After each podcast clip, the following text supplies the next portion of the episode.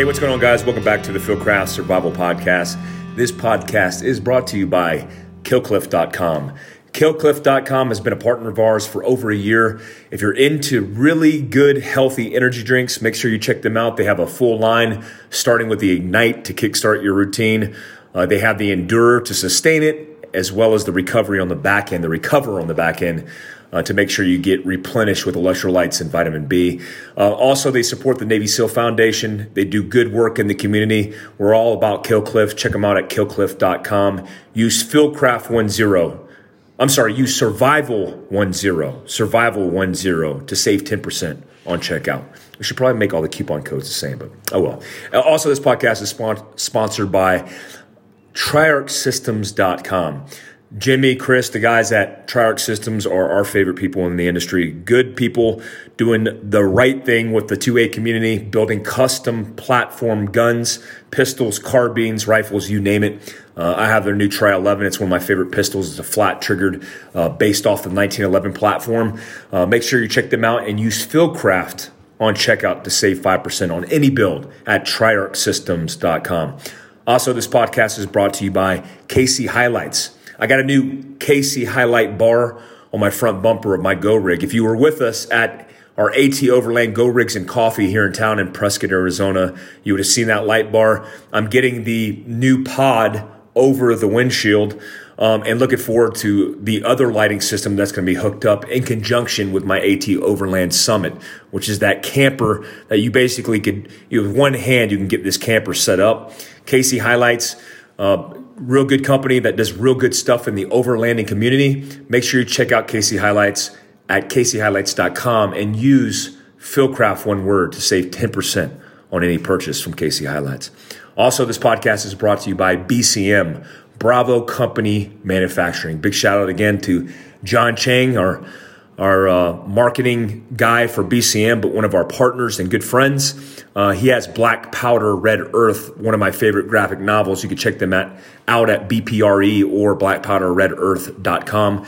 Uh, but big shout out to BCM and Paul, the CEO, Patriot um, who made me a gunfighter. I've been working strategically with that company for a couple years now, and I, I, love the guys at BCM. Thank you so much for supporting us.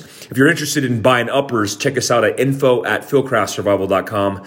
We're not doing the lowers yet because of the FFL, but we have managed to get through the uppers. Uh, we are working with them to do the 11.5 inch uppers because we think that's the optimal length. But make sure you check us out.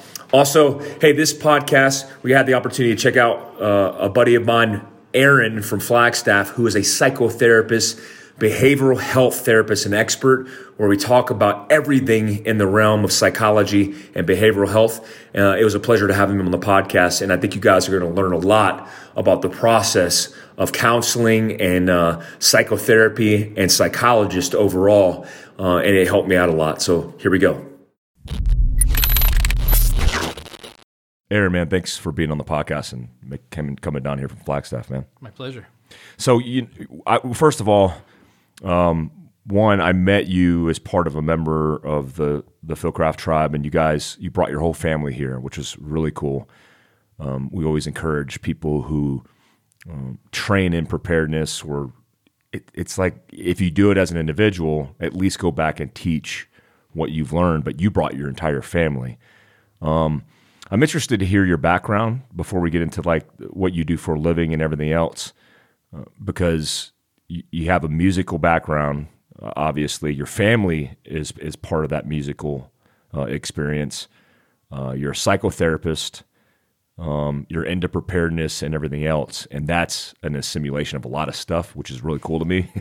um, but I'm yeah, interested I can't to make hear. up my mind. Yeah, I'm interested to hear how that how that got started from Yeah. the beginning. Let's Okay. let's do that. Okay. Well, uh, I won't talk about myself too much because I think maybe my mom would be the only one interested in hearing that. Definitely not even my kids. And my wife has heard it enough. But uh, so I guess, real brief kind of breakdown. Uh, I was born in Utah, uh, grew up there as a little kid, and was pretty heavily involved in scouts. Um, my mom sometimes stayed at home, sometimes she worked. As I got older, she worked a lot more. Uh, my dad was a construction worker, so he was gone a lot. My parents were kind of separated off and on and eventually divorced. Uh, then at some point they remarried, and uh, then our family moved to Seattle, and I finished out high school in Seattle. Um, somewhere along the line, uh, my dad played guitar, but mostly bass when he was a kid, and so there was like a guitar always around the house. But especially like my dad's record collection, and he was a construction worker, so he was like on the road all the time and working super late. So he wasn't really always around that much. Um, although he really got into coaching soccer for us for a while, and we were on a really, you know, competitive soccer team. We were like, for some reason, we we're the only team in the whole city that was like kept the same players every year. Yeah. Every year they would always just switch it up, and then we would just dominate people. It was like ten to zero, or like eleven to one, and like all this. It was like embarrassingly crushing people. But it was like this isn't a secret strategy. Has anyone noticed that like we're always the same team? we just learned how to play together, you know. And uh, so, uh, you know, played a lot of sports as a kid. Played basketball for a little bit. wasn't any good at that. Um, was stereotypically white when it comes to basketball skills, but uh, played a lot of soccer. Love soccer. Uh, played football. I remember uh, becoming a kicker pretty quick on a football team, is because Yeah. Because of the soccer Yeah, anybody know how to yeah. kick a football? And every, everyone was like, no.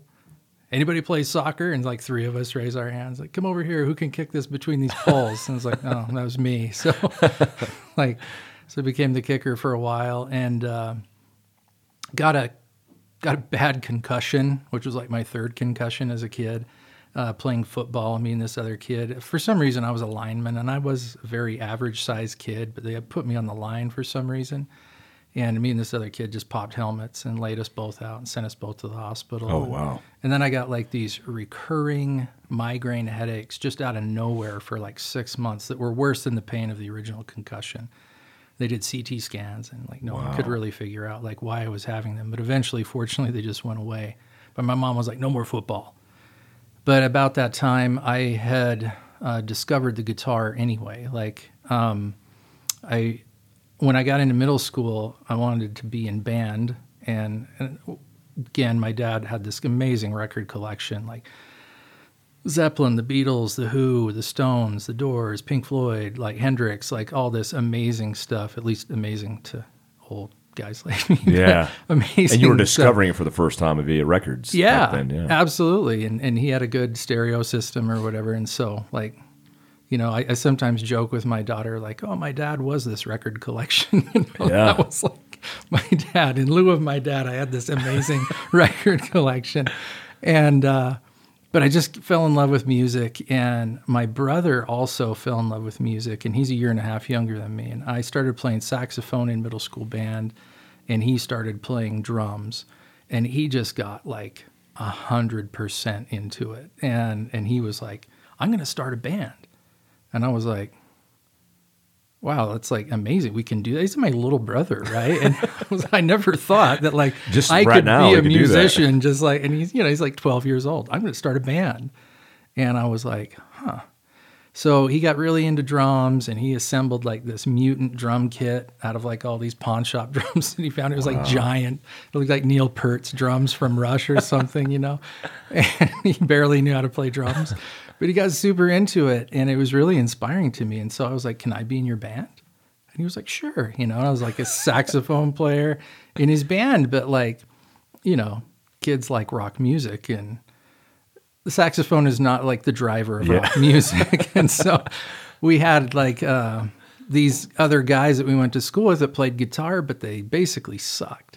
You know, like a, one of them could play like the riff from "Sweet Child of Mine" by Guns N' Roses or whatever. But Yeah. That was it. that was yeah, that was it Yeah. basically, right? And so we were doing like Louie Louie and whatever, like all the easiest stuff you can ever first learn on guitar.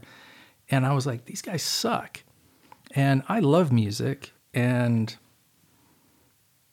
I just need to play guitar, I guess. Mm-hmm. Cuz like I- I'll just get better just than these guys. Yeah. yeah, I'll figure it out and then I'll have some say in what's happening with the band. And so um, I always worked as a kid. I think I had my first job when I was like seven. I had a paper route that was like twice a week, right? Wow. And then eventually did like landscaping and, and some other stuff as a kid. But uh, so I always had a little bit of my own money. and I always needed it. My dad was a construction worker. We didn't grow up very uh, wealthy or affluent at all, but uh, so I always had a little bit of my own money. And I, I remember being like, "Mom, I want to get a guitar. My birthday's coming up. Can you maybe pay half?"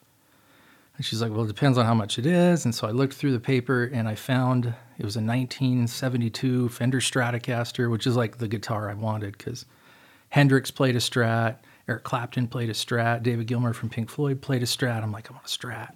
I literally I found a Strat in the paper for 150 bucks and uh, came with a case and a teeny little amp that I totally blew the speaker out of it in, trying to keep up with my brother's drums, and like a tuner and some like old 70s Mel Bay chord chart that probably came with a guitar. And it was a guy who was in the National Guard and he had gotten his wife pregnant and he was like just dead broke. Oh, strap and for just cash. Needed this money, right? Yeah. Because I was just like, my dream guitar would be a Strat. And they were really, even then, they, weren't super expensive. This is like late 80s, but way out of my budget as a kid. And for 150 bucks, I can go in 75. My mom can go in 75, totally doable. So I bought this guitar and like I didn't even care about sports after that. I didn't even care about scouts. I didn't do anything that's really else. Like. I don't think I like took a leak, but there was a Fender Stratocaster hanging around the, my neck. You know, it was just like Wow. what I did. I just ate it alive, and uh, so started playing in bands and played in school stuff, and uh, you know. Then my parents got remarried after they divorced. They remarried each other, which is pretty weird and all that. Really? Yeah, a lot of times. And then eventually, like many years, not many years later, but like 15 years later, they divorced again. What? Yeah. Number two. Yeah, because they just, they weren't very good together the first time. Yeah. And then they got together again. And I'm like, all right, let's repeat this. Right. Yeah. I, was- I remember being really confused as a kid as to like, why are you getting remarried? right. And, uh, but yeah, so they got remarried and, uh, we we moved to Seattle and I remember me and my brother like being in this small town in Utah where and like one of our favorite bands was Living Colour. Like I don't know if you remember that band. Yeah, I do. all. I do. Yeah. All black hard rock band, you Yep. know, like that wasn't really like a very popular band in like rural Utah. You know, my friends were like, what, what do you like? These guys are all black. And I'm like, Yeah. so Hendrix is black, you know? and Hendrix is the best. So, like, it, I don't know. And growing up as a musician, like, that, that race thing, like, it just wasn't ever a thing to me. Yeah. Because, like, you know, I love Carlos Santana. I love Jimi Music Hendrix. triumphs that, Yeah, yeah. absolutely. Like, my heroes were sometimes guys of other races. And so it just, like, you just don't even see it like that, Mm-hmm. you know? And, and so it was just like music. Like Mm. it just breaks down all those barriers. Like, do you have something like valid to bring to the table? Then you get respect, you know? Yeah. Yeah. And so my parents are like, we're getting remarried, and we're all like kind of confused by that. And I'm the oldest, so I probably track it the most, and I'm the most confused by that. And but they're like, yeah, and we're moving to Seattle. And, you know, you don't really want to like move high schools necessarily. And you're how old at this time? Uh, 15. Oh, okay. Yeah. And so I'm like, uh, but we're going to Seattle? Okay. And like at that time, the first band that had really broke out of Seattle was like Alice in Chains. Like Man in the Box was on the radio. And but we're like, Love that. Seattle's got to be way better than here. Okay. Like, and so we were stoked. Like, okay, let's move. Like, For the ditch- music scene, especially. yeah, exactly. So we'll, and little did we know, like that was the beginning. Like we moved there in 1990, and so it was like the beginning of that whole thing. Like right around the corner, like we moved there, and within months, like Nirvana's Nevermind came out, and Pearl Jam's 10 came out, and Soundgarden was you I know remember that. coming out. Those years. It was awesome. And it was like the place to be as a musician, and and you know other smaller bands like Mudhoney and Tad and and all these different you know little bands and stuff. But Seattle was like the epicenter of rock music at Mm-hmm. that time, and um, so it was just amazing. And we just kind of ate that alive and played a bunch of music, and we're in bands and recorded a demo. Like we we had a, a buddy, well, a guy that lived in our neighborhood who had a like tape and CD duplication business, and he like duplicated stuff for Sir Mix a Lot and stuff. And he was like, "Hey, you know, if you guys ever want to make a demo, like I'll I'll get you set up." And so we got us set up like middle of the night, like 12 a.m. session for six hours to go in and cut a demo. And uh, so we went in and did this demo in six hours in the middle of the night in Studio B of uh, Triad Studios in Redmond, Washington, which is where Microsoft actually is. And uh, like Queensryche recorded in Studio A. And so it was like a legit studio, Wow. but it was like bargain basement because it was the middle of the night and we got like B team engineers, but it was an amazing studio and just had a great experience doing that stuff and started playing around Seattle and stuff like that. And I remember thinking that like I was going to be so excited hitting this music scene and finding this like camaraderie of like like-minded musicians and stuff. And it had become super competitive because everyone was getting famous, right? Mm-hmm. And and so like and we were kids. Like I, I was 18 years old. My brother was 17 years old. We're going and playing bars, and a lot of the bars, they wouldn't let us in until we actually played our set. So we would, like, you couldn't hang out in the bar. No, until- not at all. Even back then. The coolest bars, they would like, you know, put a big X on your hand and you could go in and hang out and they would be like, don't serve these, you know, young idiots alcohol. Yeah. Because we'll get in trouble. But, and you know, it was fine. I was straight edge kid at that time anyway. My brother was a partier, but I, I didn't care. I was there for the music. And so we started doing that thing and, and my brother definitely kind of got a little bit more into the party thing of it and stuff, you know, like the sex, drugs, and rock and roll lifestyle. And I, for me, it was just period about the music. And he wanted to go a different kind of more psychedelic drug route. He basically wanted us to be like the Grateful Dead. And, and I was like, Tripping mushrooms. and yeah, I was like, I, I don't want to be the Grateful Dead. Uh-huh. Like, and I write the songs. so like, I was the vocalist, the guitar player, and I wrote the songs. And so we would get into all these like artistic fights about, you know, the band should be doing this, and I'd be like, well, then you write that song, you know, like like a total dick. Right?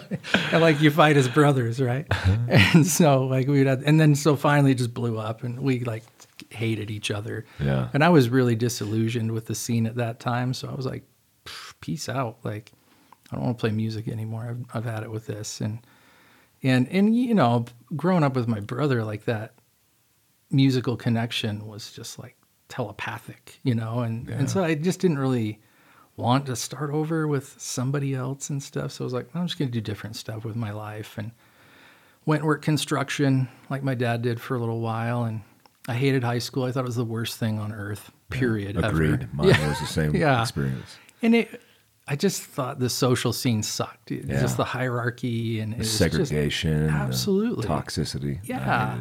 Like kids being horrible to other people just because like they don't play the same sport as you Yeah, or they don't wear the same clothes. The same clothes, exactly, right? And so I just was not into that. And so I always thought like college, you know, I didn't really have like a college background in my family and I'm like college is just like high school part 2 that you have to pay for yourself. Yeah. No thank you Yeah. No, thank you. Not interested in not that. interested Yeah. in that, right? And so I started working construction, and then you know had this great opportunity to go down and live on the Navajo Indian Reservation and do some work down there and like some service projects and stuff, and and just loved it. Fell in love with the people, fell in love with the culture.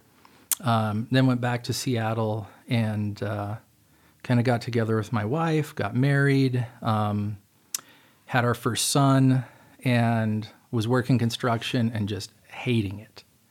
And not so much that I hated the work, even though it sucked to go to work and get rained on all day long.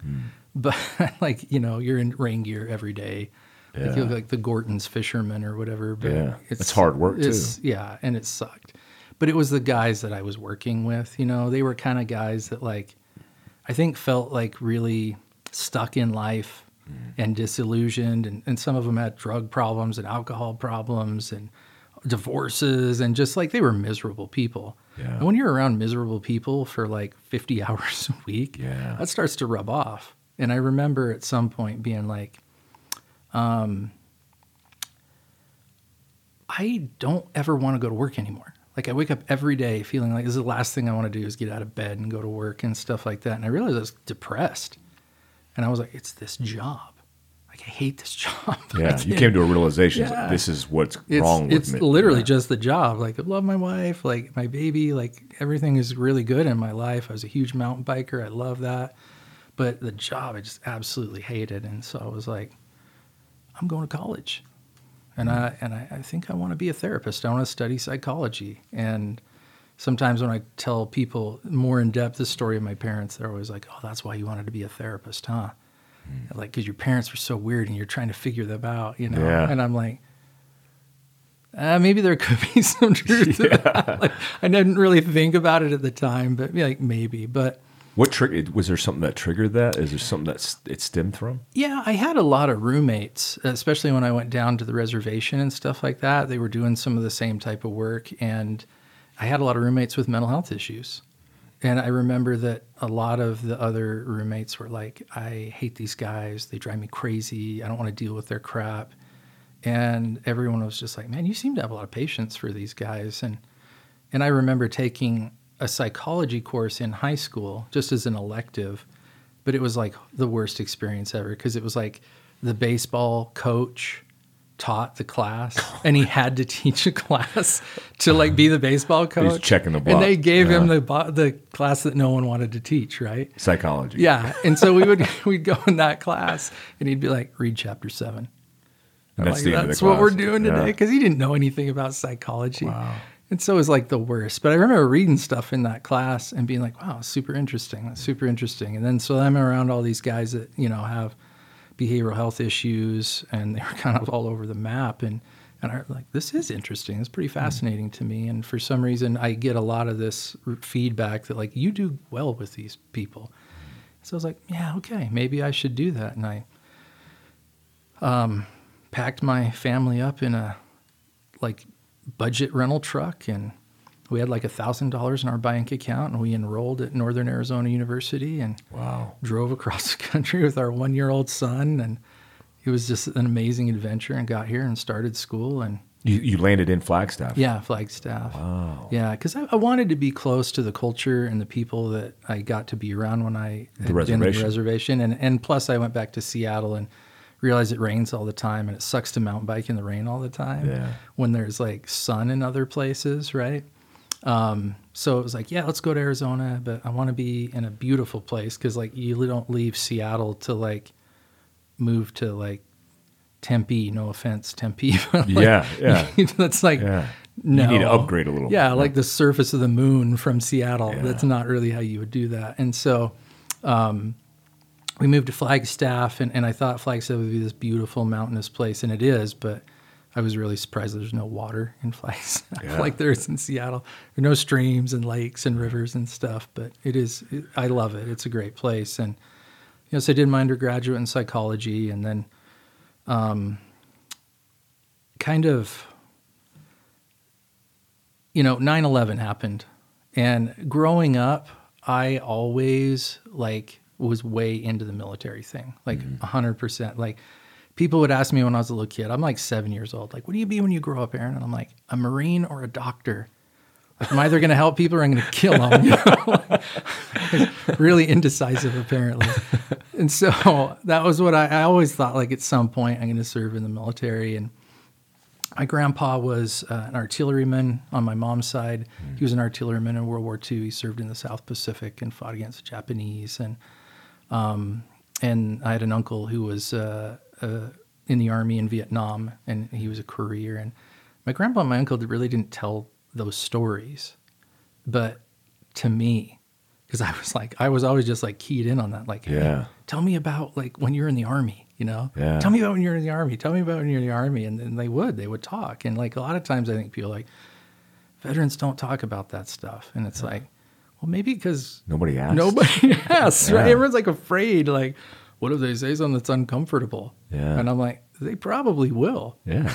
It's an adventure. You just roll with it, right? Yeah. Yeah. And so, um, so I was like, you know, always interested in that. And I actually, I remember yeah, even once, I remember this was like late 90s and I was married. My wife and I were, were really new in our marriage and stuff. And I was like, hating construction. I was like, I think I want to join the army. And I think I want to be a ranger. And my wife's like, whatever. Okay, honey, whatever. Like she's super Yeah, supportive. My wife's the greatest lady on earth. I don't know how she puts up with me, but so we, I went into the recruiting office because it was right by this guitar store I used to always go to. And Yeah. Um, I go in the recruiting office. I'm like, hey, I think I want to join the army and I want to be a ranger. Like, what is that all about? I remember, you know, this is like the late '90s. There wasn't really going anything going on like you know, geopolitically in the world about with the army and stuff. And- Garrison Army is what we call it. Yeah. yeah, right. And so they weren't really like hungry for soldiers by any means. And so I go in there and they like have this pull up bar. They're like, "How many pull ups can you do?" I was like, "I don't know, like maybe 10."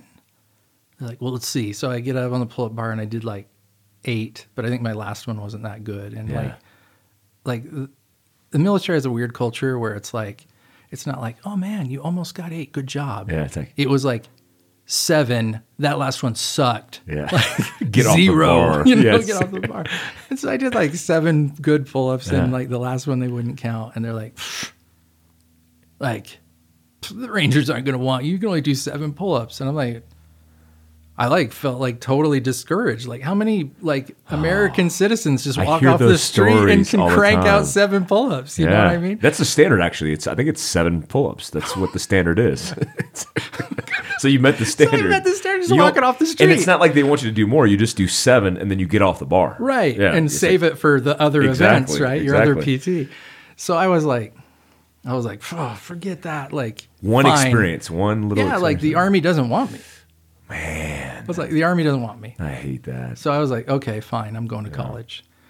And so i went in just like that those intersect you know those intersections in our life people who are i mean those those guys were probably one they're real immature so they're probably not the cream of the crop right? Right, and I would imagine. they are affecting people's lives at the intersection where people are like i want to join the army. One comment one bad interaction and people completely go the opposite direction. It's Right. crazy. Well and it was it was it was like the message to me was like the army doesn't want you. Yeah. Because you're just not like shredded enough.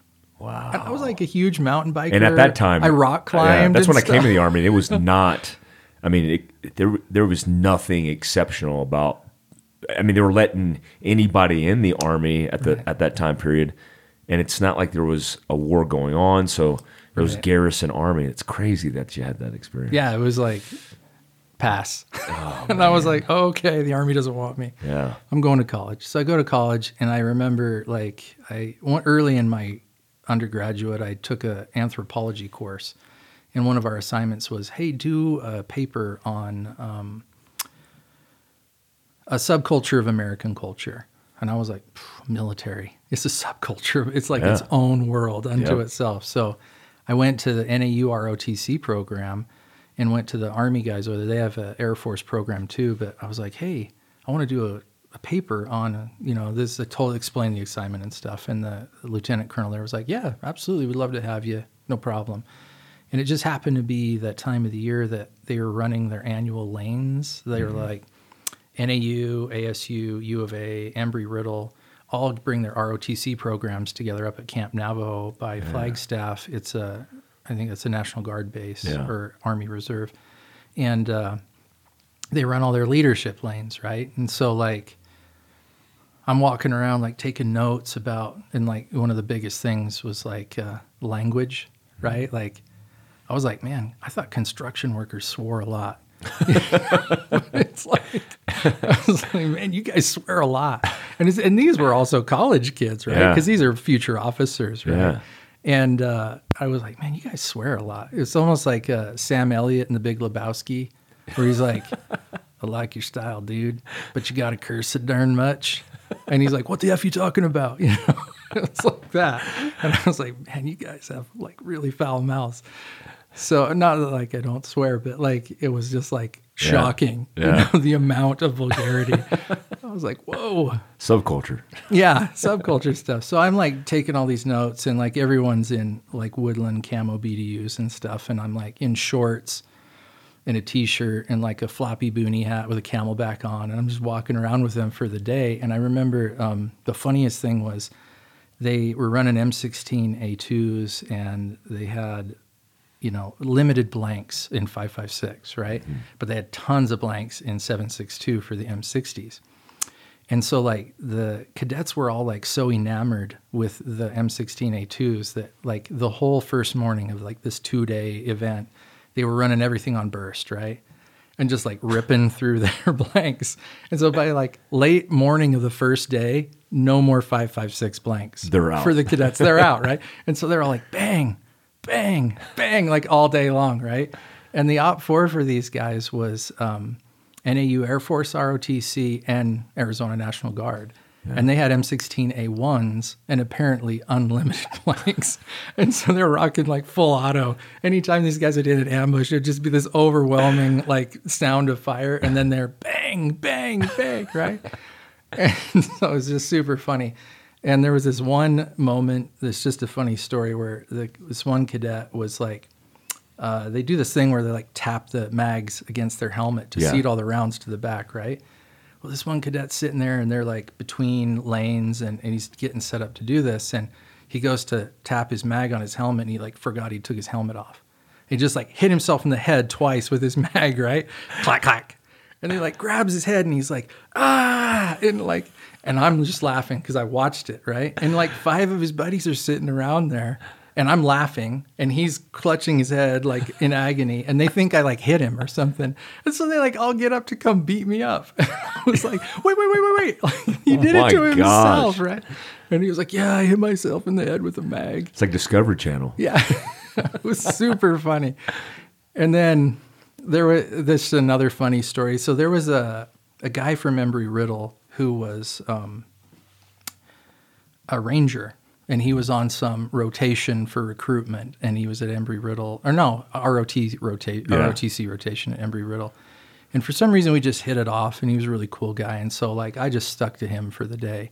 And I remember this one time they were moving in this patrol, and they were supposed to like maneuver to recon and find a machine gun nest and then take it out, right?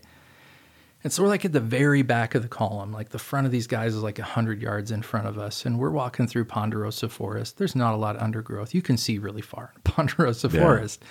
And like we're at the back of this column and like 200 yards down the way, like you can see like that looks like a machine gun nest.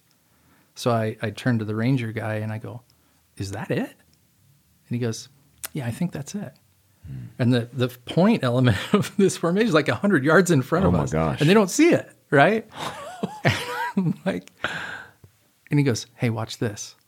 And so he pulls out an artillery simulator Yeah. and he throws it, right? Because their SOPs are like to run like 500 yards to get out of the Yeah. artillery string, right? So he pop, you know, and they all just run. And they run like right to the machine gun nest. Oh my gosh. And like the OPFORs in the nest with two M60s, and they're just like, what is happening? And so they get like within like 10 yards of it, and they just wop, wop, wop, wop, wop, open up on all these guys. And that ranger guy walks up and he like tears his hat off. He starts hitting people on the helmets, like, you're all effing dead. Like, stuff like that. I was like, that was amazing, right? And so it was just laughing my head off. And I was like, oh man, these are the future officers of the military. It was like a little concerning. I was like, at some point, these guys are going to get dialed so that we all don't die. Yeah. so, oh my gosh. and so then um, at some point, that ranger guy, he lets me shoot the M60, right, with Yeah. blanks. He's like, don't tell anybody that I let you shoot this. And I was like, okay, cool. It's just blanks. Like, blank, yeah. what's the big deal? Everyone's shooting guns. and so we go to move on. It's like the last maneuver is this huge, like everybody's together in one element. All four schools are moving together in this huge element. And they're moving through, and there's like this kind of mountain on Camp Navajo. And they they're moving and they kind of move up the guts of this one drainage in this mountain. And I remember being like, why are we doing this? Hmm. This is like where you wouldn't move, right? Just like by common sense. Yeah. Right. Scout stuff. Yeah, exactly, basic right? yeah. And so like the OPFOR had literally set up like military crest on all the ridges in this amazing like bowl shaped ambush to shoot down into, right? Well, nobody wants to carry the M60 because it's like really heavy. It weighs like 23 pounds, right? With like a starter link on it. And so everyone's like, I don't want to carry the pig. I don't want to carry the pig. I was like, I'll carry it. And everyone's looking at the ranger sergeant and they're like, Can he do that? And he's like, Sure. So so I'm carrying the M60, right? In hiking boots and shorts and a t-shirt and a Yeah. floppy hat and a CamelBak, and everyone else is in combat gear. And so we walk up, we walk literally right into the middle of this like chorus of ambush on both sides of this ravine, right? And so I drop down with the M60 and I just start returning fire, right? and that dude walks up behind me and he like hits me on the head. And he's like, What the F you doing? And I was like, I'm returning fire. I'm the only dude with a gun with bullets. And he goes, okay, finish the belt and then get off that gun. he was like really cool. So I got to finish it and then I had to get off the gun. But like I had that experience. I was like, this was amazing. It was like so fun. You know, I do this paper and stuff and I was like, oh, I wanted this. Like Yeah. this sucks. Whatever, you know, but whatever. I guess the army doesn't want me. So then like a year later, 9-11 happens. And I was like, hmm. Are you like it's time? Yeah, I like I feel like it's time. And and I I'm a big NPR guy. I know a lot of people murder, I'm an NPR guy too. murder. Thank you. Yeah, people get ups. I'm like, it's great, especially with the I think it's really balanced Yeah. radio. Uh, So anyway, um, I hear the story on NPR, and they're like, "Hey, there's this new program the Army has called 18 X-ray," and I'm like, "I want that." Wow. Right? And this was uh, now this was 3 and I was um, a junior in college, so I was like really approaching the end of my degree and looking at grad school coming up and stuff like that.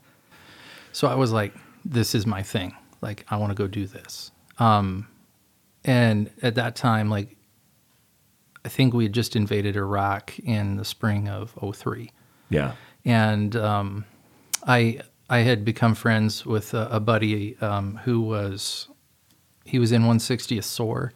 And so I kind of like got to put like a bunch of ideas past him and stuff. And he actually, he was on the helicopter that Neil Roberts fell out of in Afghanistan, and that That's when crazy. that helicopter crashed, he injured his head, and that's what got him out of the military. Super cool guy, really love that guy.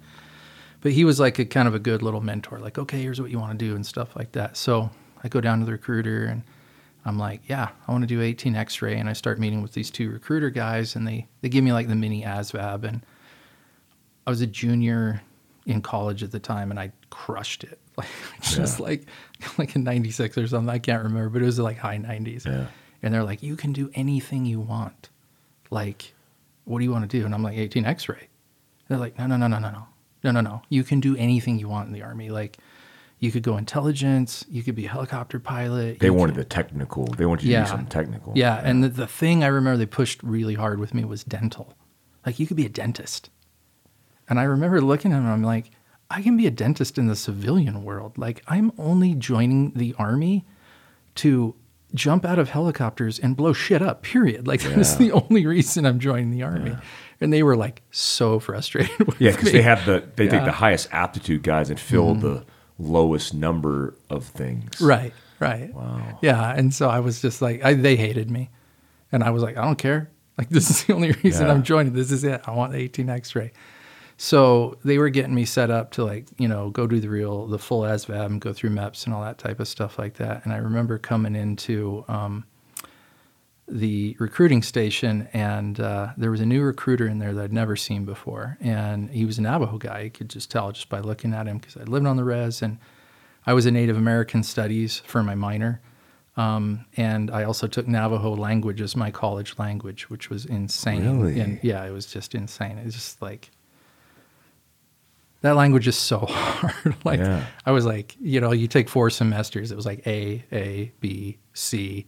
Had I kept going, it would have been like D, F until like it just got way over my head. What is it about that culture that attracts you to? Because I'm I'm very interested in Native American cultures too, and when I, whenever I go through the Navajo reservation, I feel this like uh, empathy for Native Yeah. Americans because Oh, because what you see, it's like Yeah. you know you, you pass the the wooden pine you know carpet rug shop where one person's out there selling Mm-hmm. you know a, a homemade Navajo rug and then the gas station. And then you go into the little town and you have like nothing but McDonald's and Burger King. And it you see the health of the Mm-hmm. Navajo on the reservation. It's like man what have we done to these people Totally. I, I feel guilty, and I'm Asian. I don't, you know, I, I don't really harbor any any known. Um, You don't carry guilt. as much white guilt as yeah, me. I don't. Yeah. So I see that, and Yeah. it just breaks my heart because I, I, you know, studying history obviously and understanding their history, it's like, man, this they got put in a bad situation. Yeah, totally. Well, and I think you know, for me, part of it was you know coming from uh, just being a white kid in Seattle, playing in rock bands, and going and living on the reservation and getting to know people, and making friends, they were just like actually super friendly. You would think there would be a lot of animosity, like, oh, white man, like all this stuff. Like, I rarely encountered that in all my time out there. And it was super rare. Everybody was super friendly and just like really funny. Like, they have great sense of humor. Like, I love the native sense of humor. And I also love, you know, they just had this very fluid lifestyle that was like not living by the watch, you know? Like, if something came up, if you had an appointment and grandma needed to like be taken down to the doctor, like you blew your appointment and took your grandma somewhere. Oh, you know, so and so needs to go shopping in Gallup. Let's go take them. You know, it was just a very fluid way of living life. And it was just really kind of a cool, different experience, you know? And again, the humor and I, and I really like admired the resiliency, like Yeah. coming from a place that was, even though I didn't grow up affluent, I grew, grew up around a lot of affluent kids. And I saw a lot of affluence up in Seattle area. I mean, Microsoft was like kicking off at that time and, and all that. So um, it was shocking to me. You know, people talk about like, oh, third world conditions and third world poverty. And I remember getting there and I'm like, uh, there's literally a third world nation in our backyard. Yeah. Like, how do people not know about this? I mean, I, I knew people that had dirt floors. I knew people that like lived in old trailers where like the side of the wall like got damaged and like blown out. So they like nailed up a piece of plywood over it and that, they still lived there. No electricity, no running water. They hauled water and all this stuff. And it was just like, these people are tough. Yeah, and they're And- off grid. There's because there Yes. is no their own infrastructure doesn't exist. So Yeah. it's not like they can route to their own Walmart, Right. You know, No, totally. And then displaced from that to go into town would be for some people in the middle of the res hours drive just to get there. Yeah, It's crazy. absolutely. Ab- yeah, hours. And so I just like really enjoyed the people and the culture and, and all that stuff. And I just had a lot of respect for it. Like I wasn't like I don't want to like be dances with wolves or anything. I'm not like I'm a white native or anything Yeah, like that. Or you're like now. uh, I'm Cherokee. You Yeah. know, like that's the one that everybody, everybody said. Yeah, Elizabeth Warren unfortunately pulled that one too, right? unfortunately for her. And uh, so, yeah, so I just really enjoyed that culture. So I walk into the recruiting office and there's this new guy in there. He's Navajo. And as I walk past him, I was like, yeah, which is like, hey, what's up, buddy? And he, was he in shock? yeah, yeah, he, like, oh, he looked at me like I was a neon giraffe. yeah. Yeah, he was just like, and he was like, "Oh yeah," tey," like said hi back, you know. And I went and sat down with the two recruiters I've been working with, and and they're like, "Okay, we're gonna go get your paperwork together." And uh, they, at the time, they were in this recruiting station that was kind of by the Safeway up there, and there was a big window in there you could see where they went and got all their paperwork together, and so you could see back into this little room. I don't know what it was before the army took it over, but they repurposed it. And so I'm just sitting there at that desk, and and he calls me over in Navajo. He's like, "Shkis ago," you know, come on over here. And So I sit down, and he's just like, "What is your story? Like, what are you about? You know, where did you learn how to speak Navajo?" So I kind of told him a little bit. Yeah, I took it in college, and I've I've lived on the res and stuff like that. And he's like, "What are you doing here?" I said, "I'm joining the army." And he's like, "What are you going to do?" And I was like, uh, "18 X-ray." And he looks at me and he looks at my hand and he's like, Are you married? And I said, Yeah. And he goes, Do you have any kids? It's like, Yeah, I've got three. At that point, I had three kids. Oh, like, Oh, that's right. You can get in, right? no, I, I could have, Yeah. right? But so I have three kids. And like, I'm going through college, like, you know, going to school during the day, working full time at night, Yeah. taking out student loans, just struggling to get through college. And so, in some ways, I'm like, Army is going to be like break for me. Yeah. because like I have three little kids. I'm going to school full time. Oh, I'm yeah. working full time at nights. Like it's a grind for years, right? And so I was like, yeah, I have three little kids. He's like, how old are they? And I'm like, oh, they're like, you know, four, two, and and like newly born. Like, well, it was like five, three, and one. Like that was how old my kids were at the time. And he goes, get out of here. Special Forces destroys families Wow. and just like as serious as he could say it to me, right? Yeah. And I am like, what? What are you talking about, right? And so this guy, as I start talking to him, he, he gives me a little bit of his backstory. Like he had gone through Special Forces selection, and he got like the dreaded 29 day drop, right? Which Yeah. it- uh, I, like he maybe got peered out, basically, right? Yeah. Like thanks, but no thanks. It's a, not, a 29 day at that time non-select. It's 21 days now, but it was back then. It was Oh. probably 29. I went Yeah. through 29 days. Yeah, believe, yeah. yeah, And so he was kind of embittered, I think, from his experience. Yeah. And for whatever reason, like he thought I was a cool dude because I spoke Navajo and he saw that respect I had for his culture and he was like helping me out. And he was like, You get out of here and mm-hmm. don't come back. And he and I was like, No, no, no, wait, you know, listen, I get it. Like, but my family's like my biggest priority in the whole world. I love my family. It'll be fine. Like, I'm gonna like go through basic and then my family will move on base and then I'll go through all the training. I'll do jump school and selection and all that stuff like that. And and like, you know, I'll see him on nights and on the weekends. And like I just had this like total fantasy picture that I was like, you know, a soldier's like a nine to five job. Yeah. And like you go home to I your was gonna say family. he's and- right in every way. It's yeah. true in a yeah. way. You know. And so he starts going like, You're an idiot. Yeah. He's like, that is not how it's going to be. And I was like, what are you talking about? And he's like, your family's not going to live on base. Your family's not going to live on base until you get assigned a terminal unit. Like, and I'm like, where are they going to live? And he's like, wherever you want them to live, just like now. They could live here. They, You can move them to Georgia if you want. Like, the army's not going to move them. And I'm just like, what? Just like- That's right. He's That's like true. crushing my soul, right? And so I'm like, I'm like, no, no, no, but wait. And then he just keeps laying it on. Well, then you're going to go to this school, and then you're going to go to this school. He's like, this is like a two year training pipeline, dude. And I was you're gonna say not. two years minimum. right? yeah. And he's like, you're not going to be with your family hardly at all for that two years. You won't see him. And he's like, and then guess what, bro? You're going to war because this is a special forces war. That's another year. That's three years without your family. And I am just like, these guys never told me any of that. And he's like, that's because they don't know. Yeah. Not everybody knows this stuff. And I was just like crushed. But I was like, I don't know. It just like resonated with me. Like there was something about it. I was like, dude, this guy is like right. And it's like, I was like, man, I have three little kids. Like, what am I thinking? Yeah. Like, you never would have saw him again. I mean, it's just crazy because you'll be like, gone. I'm gonna ditch my family and like, you know, who knows? Maybe end up a divorce statistic or maybe end up killed. You know what I mean? Like, I mean, that is what you put online when you go in the military, and it, that is what it is. And so I was just like, so I stood up and I looked at the guys that were in the little thing, and I waited to get their attention, and they kind of look over at me, and I was like, I just waved to them. Cause like I wanted this so bad, Mike. I just wanted it so bad. I was like, this is finally my time, and this is what. And I'd like read Eric Haney's book before that. Yeah. And I was like, this is it. It's a great book. This is it. it ends a little dark, but like it Yeah. is a great book. And but I was like, this is it for me. Like, yeah, I want to do this. And so I just wave at the guys and just turn around to walk out that door. And I don't know what was going on in that like recruiting station because he was brand new. I'd never seen him before, and I've been there a few times. And they like look at me, and then they look at him, and he like leans back and he just throws up two middle fingers at these guys. Right?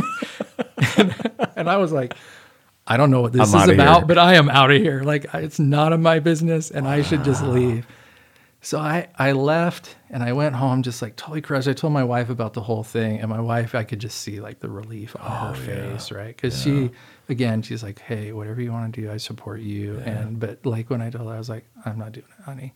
Here's what this guy told me," and she was just like, like you just see the weight come off of her, like Your life with her so three little different. babies, and her husband's Oof. about to try and join the army and go into special forces.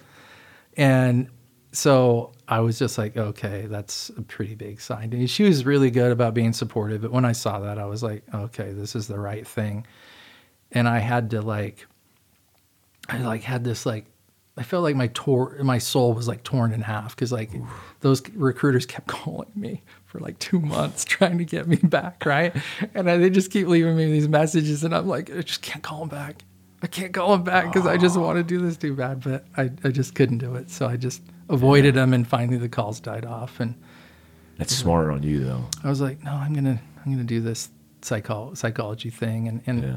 you know, so then went to grad school and finished that, loved it. Uh, started my career in community mental health, which is uh, uh, in Arizona.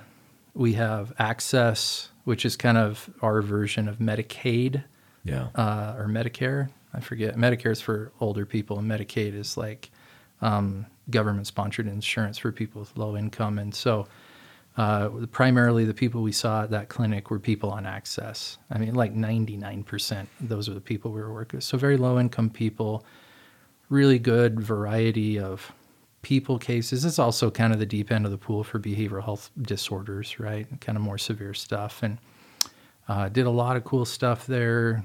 Did a, you know adult depression anxiety groups. Worked with adults. Worked with couples. Worked with a lot of teenagers. And also at the time, that agency that I worked at um, did services down in Havasupai, which is this amazing little native community that's in a little side canyon off of the Grand Canyon. And there's this stream that runs through there year round. The water is the color of turquoise, and they have these amazing waterfalls. Wow. That's on the res. Yeah, wow. yeah. It's it's the Havasupai Indian Reservation. It's a very small tribe. There's like maybe 300 people in the village at any given time. Whereas like the the Navajo tribe is like over 300,000 in population. Um, so it's, it's, a huge contrast, like this teeny yeah. little village and a huge tribe. But uh, so I worked down there like once a one week a month for a couple of years and stuff like that. Doing mental health, uh-huh. doing behavioral health services behavioral health locally. Yeah. yeah. yeah, mental health. It's interchangeable those terms. Um, so I really enjoyed that experience. But then at some point, I had the opportunity given to me to go work in a residential treatment program for troubled teenage girls uh, in Rimrock, Arizona. It was called Copper Canyon Academy at the time. Now it's I think Arizona Sky Academy, and complete night and day. It was like troubled teen girls. So these are the girls that are like come from super rich families. It was sixty eight hundred dollars a month to put your child in treatment. Wow. And a typical length of stay was ten months for us.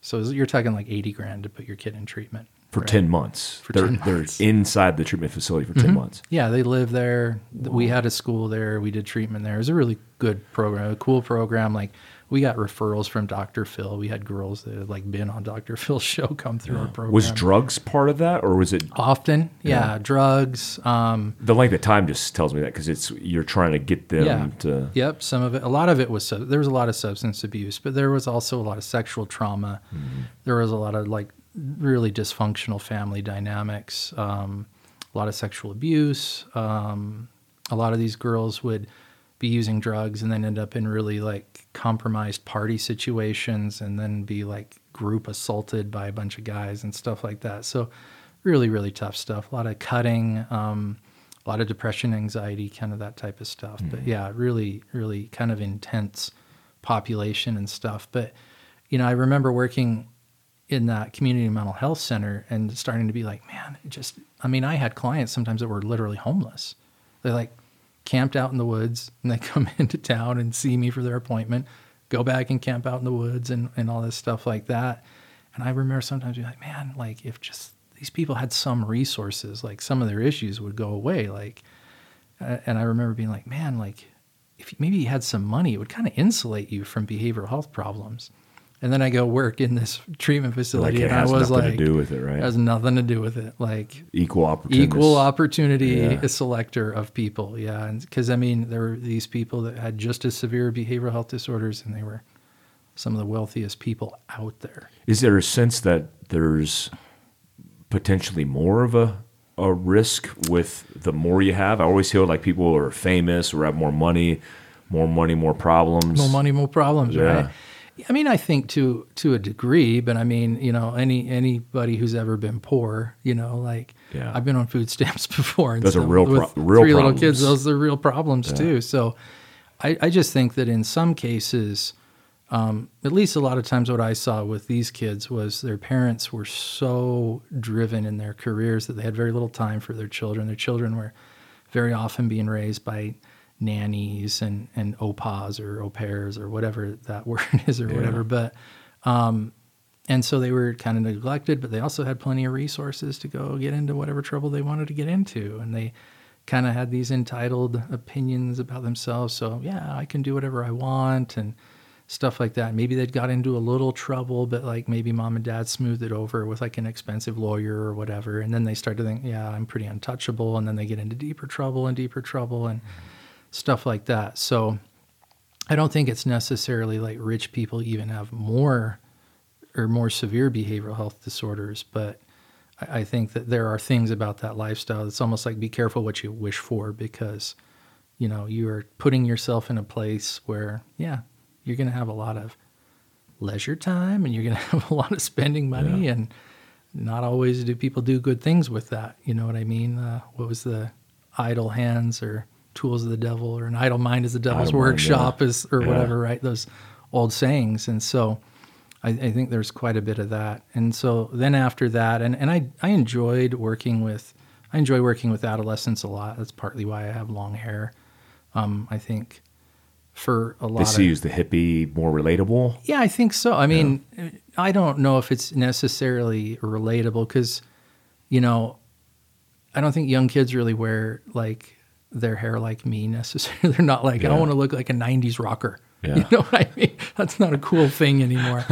but like, I think they see me as like not total establishment, not just some gonna say, other boring old middle-aged guy. yeah. Convention. Yeah, and so like they walk in my office and there's like electric guitar hanging on the wall and like a poster of Jimi Hendrix and Aaron's got long hair and like, hmm, okay, maybe he's not just some boring normy, you know, middle-aged therapist guy. And so I, I think that does help quite a bit with adolescence and also in native culture, you know, a lot of native cultures, men have long hair.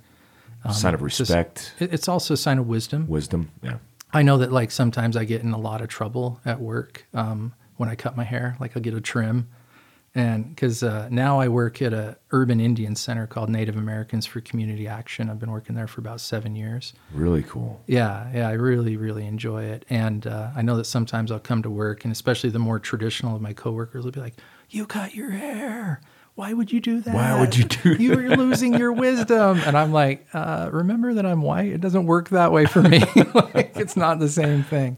Yeah, I'd like to, and you know, one, I want to. I'm so interested in psychotherapy, but for even for me, my understanding, I like um, you to define what exactly psychotherapy is. Okay, so I mean, this is going to be my definition of psychotherapy, but uh, it should be pretty close. But psychotherapy is really uh, an umbrella of techniques and strategies, uh, primarily through talk therapy and other things like relaxation breathing training and other interventions to reduce the symptoms and you know hopefully ultimately totally alleviate the symptoms related with behavioral health disorders things like depression anxiety Is that like a counts Is it is it more uh, along the lines of like a verbal or oral Yes. conversation? That's Yeah. like yeah. Yeah, and so you know, some people aren't going to like me saying this, and some people are going to really love me saying this in my profession. But like, um, you know, everybody kind of rolls out with their new model here, there, and like, oh, this is the thing that's going to like be the mir- miracle cure. You even hear that sometimes in you know advertisements for trainings when you go to do CEUs, like, do you want miracle results with your clients and stuff like that? And I'm like yeah, I'm I'm already turned off, but you Yeah. know, but like, they're like, yeah, I'm not a big believer in that. I think you know, here we are, you know, roughly 200 years from Sigmund Freud, and and I think in a lot of ways, like he kind of hit it on the head that the big thing is that it's really healing for people is just to have somebody who's empathetic and willing to listen and wants to be helpful. And, you know, a lot of people put out their studies about, well, this intervention for this disorder versus this intervention for that disorder. And um, there are people like uh, Scott Miller and Barry Duncan, I believe, and, and there are people at all, you know, Miller Duncan at all that have done a really good job kind of like showing that, like, the way that sometimes we study and research behavioral health studies is not really an appropriate use of the scientific method and that you know when you do meta studies on the effects of psychotherapy what you're really seeing is that like the most important things in treatment are the relationship that the person has with their therapist and the attributes of the individual. Like what do they bring to treatment right? Because it's their life. They're the ones that have to apply the things that we are suggesting to them sometimes. Um, and I don't control that outside of a session. I don't control a person's life. Like it's really up to them to be able to go and like put these things into effect and change their own lives. It's you know the super old therapist joke, but like you know how many therapists does it take to change somebody? And I think it comes from the old kind of racist nationalist Pollock jokes, right? Like how many Pollocks does it take to change a light bulb? But it's how many therapists does it take to change someone?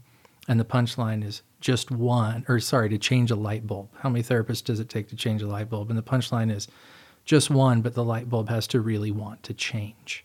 Mm. Right? Because, yeah. you know, like as therapists, sometimes you might think of yourself as a change agent, but you're really not. You're you're offering an invitation to change, but they're the person that really is going to affect the change in their life. And and sometimes if we don't really see that accurately, then we're kind of missing identifying where the real power in the therapy relationship is. It's with the individual. It's it's your life and you know, like yeah, there's ownership and responsibility for you to change, but also a recognition that almost everybody has that ability to do that, right? In in an appropriately supported way. It's like you're a mediator to change. It's almost sure. like you're the media. I, what's interesting about this topic is I'm closely connected to psychotherapy and counseling because I've all the. In fact, I just had a conversation with Sean Ryan, who's a you know we were agency contractors together. He mm. was a Navy SEAL, but Sean said uh, the only thing that's helped him out of all the meds, all the different things that the Veteran Affairs System threw at him was he got a counselor, but it wasn't just a, a psychotherapist who was just counseling on psychological things. What it was, it was somebody who understood what he had been through. Right. But kind of eh, who understood special operations guys. Yep. Because if you have a psychotherapist, like I had a, I had a real good therapist in, in uh, uh, uh, Texas, in San Antonio, Texas. The guy blow, had both of his legs blown off in Vietnam, and he was a long range patrol uh, LRP, Army LRP guy. And so immediately we had a connection in understanding combat and our roles in it. Yeah. Instead of having like a therapist who was, I'm so sorry about those experiences. Can you tell me more? It was like, hey, man, we both know what we were there for. Sure. Let's construct this or let's, you know, guide this in a different direction. Yeah. Which is which is, you know, unique to therapy. Totally. And and I think that that message doesn't get put out enough. I think that a lot of times people are like, well, a therapist is a therapist is a therapist. Like really? Is a mechanic a mechanic a mechanic? Uh-huh. Is a doctor a doctor? I mean, there are good doctors and bad doctors and good mechanics and bad mechanics and good therapists and bad therapists. Like, you know, do your research, shop around, and you have every right. I think a lot of times people are too polite to therapists too. Really, mm-hmm. like, you know, like oh, you know, they're they're here to help, so I'm not going to tell them if they're not being very helpful or whatever. Mm-hmm. It's like no, you should. And it's your, a service, right? Your yeah. therapist should be durable enough to take that feedback, and if they're not, then go get another freaking therapist because mm-hmm. they probably shouldn't be doing this work if they're not durable enough to take the feedback, right? But I mean a lot of times when we talk about, you know, in behavioral health, one of the competencies that's really expected of us is what we call multicultural competency, right? So, you know, if you work with any specific subpopulations, you should know things about the culture, right? And you should do that research and that that life experience type work on your own time because it's not your client's time when they come in to a session and sit in your office. That's not your time to learn that's their time. They're not there for you, right? But sometimes therapists will do that. Like, oh, well, tell me a little bit about what it's like to be you. Like, what's it like to be a gay person? What's it like to be a Native American or whatever? Like, no, it's a completely unethical and inappropriate use of that time. Like, it's their time. Like, if you need to know that stuff, you got to go do that somewhere else and wow. don't use their time for that. And I, that's the same, like we talked a little bit earlier about, you know, I did that paper on multiculturalism with the military, right? Like it's a subculture. Like if you're going to work with vets and and military guys, like you should know that. And if you don't, then don't work with those guys. like you shouldn't, right? Yeah. And, and if you're a veteran and you have a therapist that doesn't have that competency, then don't work with them. Go get somebody else. I remember uh, going into the hallway to get a, evaluated, like a psychological evaluation for, from VA. And I walked down the hallway and they were doing construction as I was bypassing them and they were doing a little bit of demo. And as I walked into the therapist's uh, office, I went to close the door behind me. And as I shut it and turned back towards her, I heard a loud, loud boom. And so I turned around and looked like cracked the door, looked out just to make sure what it was. Right. And it was the construction being done. So I shut the door and Yeah. she looked at me and she was standing there almost in shock. And she's like, "Are You're a little, a little jumpy, are we? And I said, No. Um, and then I'd like looked at her and I, I perceived like she was taking that as, oh, so this guy's got some problems. Mm-hmm. You know, he's he's jumpy. And I thought to myself, you know, after the fact, if the person knew my background, then that would be looked at as being vigilant. Not even as hypervigilance. Right. Just being normal, which would Yeah. be in the in my job, that would be completely normal. Right. You hear a noise, Yeah. you investigate what the noise into is a possible threat. hone in, you know, just like a normal Right. animal would in the wild. absolutely. Identify it and then positively uh, identify or um, determine what it potentially isn't, Right. and then continue your life. But she probably looked at me as like, oh, this is uh, another victim or another casualty of war. Right. Well, and you know, I mean, and I think that's too bad, right? That's an unfortunate experience because even if she's right, maybe you maybe you were hyper vigilant, right? But wouldn't that be normal mm. for you? Yeah. Yeah, it would be normal for you. And instead of making it like look all pathologized, like you have this problem. It'd be super abnormal not to do that. Totally. So if I didn't do it, she she should be like, Yeah. well, why wouldn't you do turn Yeah. around and see what that is? Yeah, like if, if I knew your background and you came to see me and you did that, or it more likely if that didn't happen, I'd be like, how much medication are you on anyway? Yeah, it's an indication of some other problem. I would really expect you Yeah. to have kind of How's your hearing? keyed into that boom, you Yeah. Uh, know? Yeah. Right. And so, Well, just with that's an interesting thing because when you were talking about the definition of psychotherapy and as it relates to like the conversation, the whole time I was thinking, how does that culture and Native American culture affect that conversation? Because it's completely different. I got to imagine the factors culturally uh, from uh, Native Americans' experience and growing up, maybe even genetically imprinted in their DNA of how they operate in their world is completely different than a, a white person's problem or a, a black person's problem, even in America. yeah, I mean, it certainly can be, right? But, uh, you know, the thing I think we all have to remember and learn. I mean, I remember when I was taking courses in college as a Native American Studies or Applied Indigenous Studies minor and learning things about the history of the United States with Native Americans and being like, a mind grenade, you know, like, what? Yeah, it's crazy. I've never heard of that. Crazy. They don't teach it. I, I No, never they don't it. teach it, right? I had to learn it myself. Because the victors wrote the history books, you know what I mean? And some of that stuff doesn't make the United States look particularly great. And so, you know, when you're talking about smallpox blankets and border, uh, you know, the boarding school experience and all that stuff, and, you know, I mean, what was originally attempted as a genocide of the Native American people by policy by the United States government. Trail of Tears. Yeah, It, it turned into a cultural genocide with the border school or border um, boarding school movements and stuff like that, where you know the kids were brought in and they made them cut their hair, they made them wear white clothes. If they spoke their native language, they were severely punished. I mean, I've met older ladies that are uh, passed on now, but that you know were chained up to a boiler in the basement of a boarding school for three days because they spoke Navajo Wow. and they were fed bread and water, right? oh my God. because they spoke their native language, right? Yeah. The Navajo language, which was you know later used in World War II to help defeat the Japanese, right, Mm-hmm. as a code, right? And those guys were heroes for providing that service. And I drove by the when you drive by on I can't remember what highway it is, but they have a small. It just says like the base. It's like that old vet base. It's like a veterinarian clinic, and it has like code breaker or a code talker, Navajo code talker, yeah, and it's very like like a guy wrote it with a sharpie, you know. and it's like really the you know the some of the greatest history of this country and and victory Yeah. of Americans coming together that you know was the only thing that I've seen that's relevant um, that has kept that is the movie that was done on it, and it's like that movie, which through time is still archived.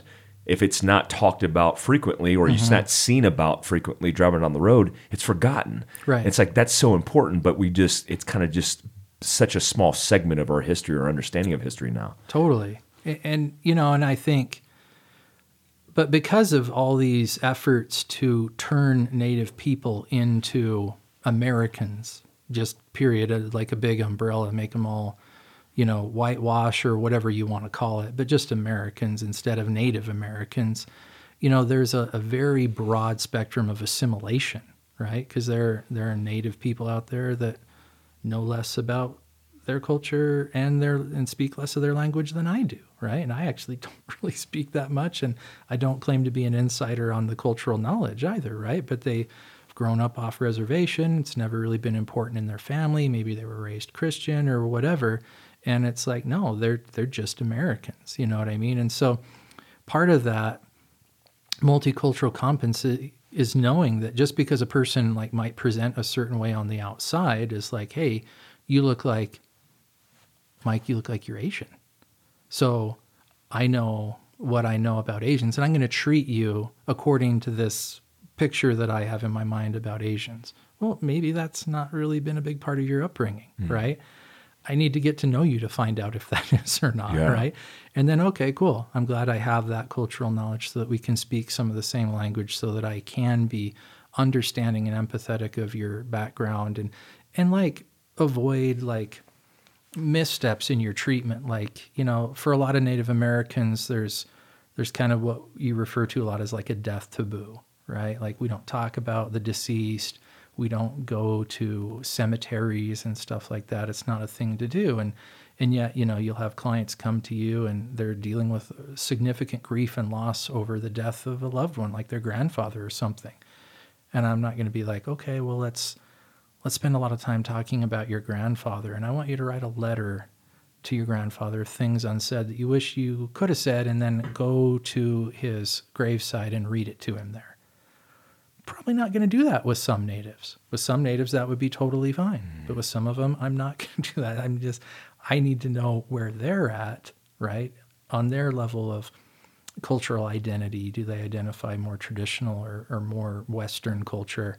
or whatever. And, and, and I, that's true with vets. It's true with Asian people. It's true with black people, whatever. You know what I mean? Like, is this a, is, is like therapy outlined in a substructure that's per session with an overall you know objective to the end state like what is yes. what is the end state and how does that process work so there there definitely are very like um, formulaic therapies out there and there are a lot of pract or there are many practitioners out there that are like the formulaic therapies like okay you come to session we set the agenda for the session. We're going to do this today. You're going to go do this at home during the week and whatever. And that's that's fine. And some people really like that approach and whatever. I me personally that's not my clinical training background.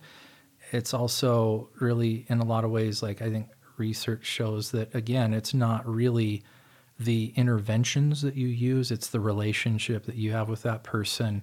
And learning to help them identify their own resources, skills, and talents and using them to greater effect for themselves.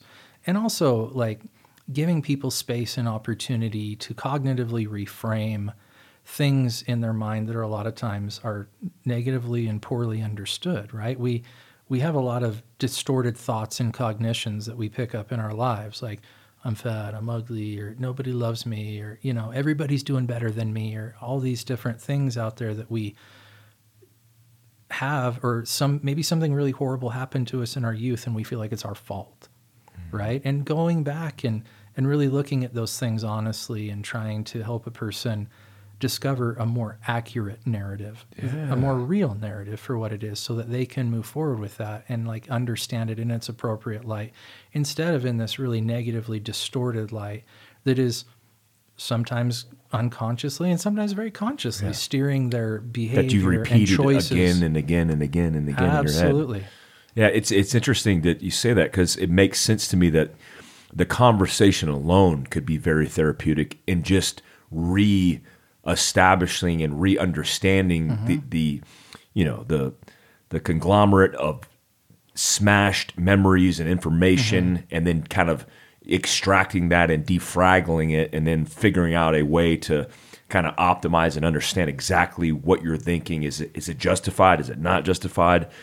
Here's the reasons why you think that. And when Sean told me about this uh, counseling session I actually talked to the doctor um, and she and and finding a therapist that would sit down but understand my background was key because every Yeah. therapist I had talked to before that didn't really understand me. And so when when they when I said, uh, "How many times have you been to combat?" Nine times. Oh, oh my God! That was typical. The reaction, like, "Oh my God!" So this is But you're you're actually talking Yeah. about like nine deployments. Yeah. And hundreds of combat hundreds events. of combat events, and they're like, "Okay, this is," and it's it's weird because the the therapists who aren't trained to deal with our kind of background, Right. It, they're overwhelmed. It seems Sure. to me because they're just like, so wait a minute, how many? T- so how many times have you been uh, in a situation where people were lost? And that could be a dozen. You know, for me, it's a dozen. And so they say, what do you mean, like a dozen times, like in separate instances? Yes, a dozen times in separate. Right. And they're like, okay, so I'm used. uh, The most I've had is like two because injury, whatever it is. This is very different. And then they spend so much time trying to figure, like you said, figure that out. When on their own time, they should have been figuring it out, Right. who we are, or what what our backgrounds Right. uh, are made of. When you are, how does it? How does the the Native American culture eh, differ in your approach eh, and understanding the subculture? Because did you have to go in and use the time that you were before college as in that immersion and use that experience to give you a frame of reference, or did you have to start over and then kind of reframe and redefine your understanding of subculture before you can go in there and start talking to people? Yeah, I mean that's a great question, and I think the first thing you know that's really important to understand when we're talking about Native American culture is there isn't one Native American culture, right? Like there are hundreds of Native American separate, distinct tribal Okay. identities, Yeah. right? Like all different too. yeah, right? all different, right? Just here in Arizona, you know, and I'll take, you know, two of the most common ones up here in the north of Arizona, right? But the Hopi and the Navajo, right? Navajo are a huge tribe. Um, they're kind of a cousin tribe to the Apache. They speak Athabascan language. Traditionally, they were raiders, uh, nomads, and hunter gatherers, right? Whereas the Hopi were Pueblo culture. They were very sedentary, very agriculture. They stayed in one spot, they raised crops, all that type of stuff like that, right? So, and they're literally the closest neighbors to each other, and their lifestyles are completely different. And they fought sometimes and, you know, didn't get along sometimes and stuff like that. And so, I mean, I think it, it is really important to understand that, like, native culture is this incredibly diverse patchwork of different cultural backgrounds and stuff like that. And and so yeah like the personal experience that i had living on and around the navajo and hopi reservations was really key and instrumental.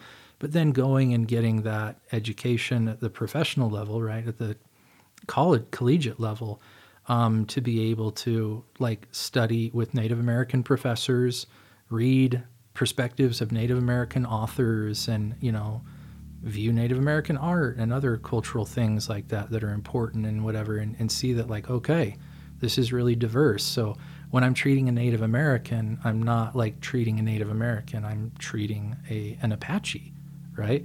And I'm also needing to be aware that if I'm treating an Apache, like what is their level of acculturation? How important is their cultural identity to them?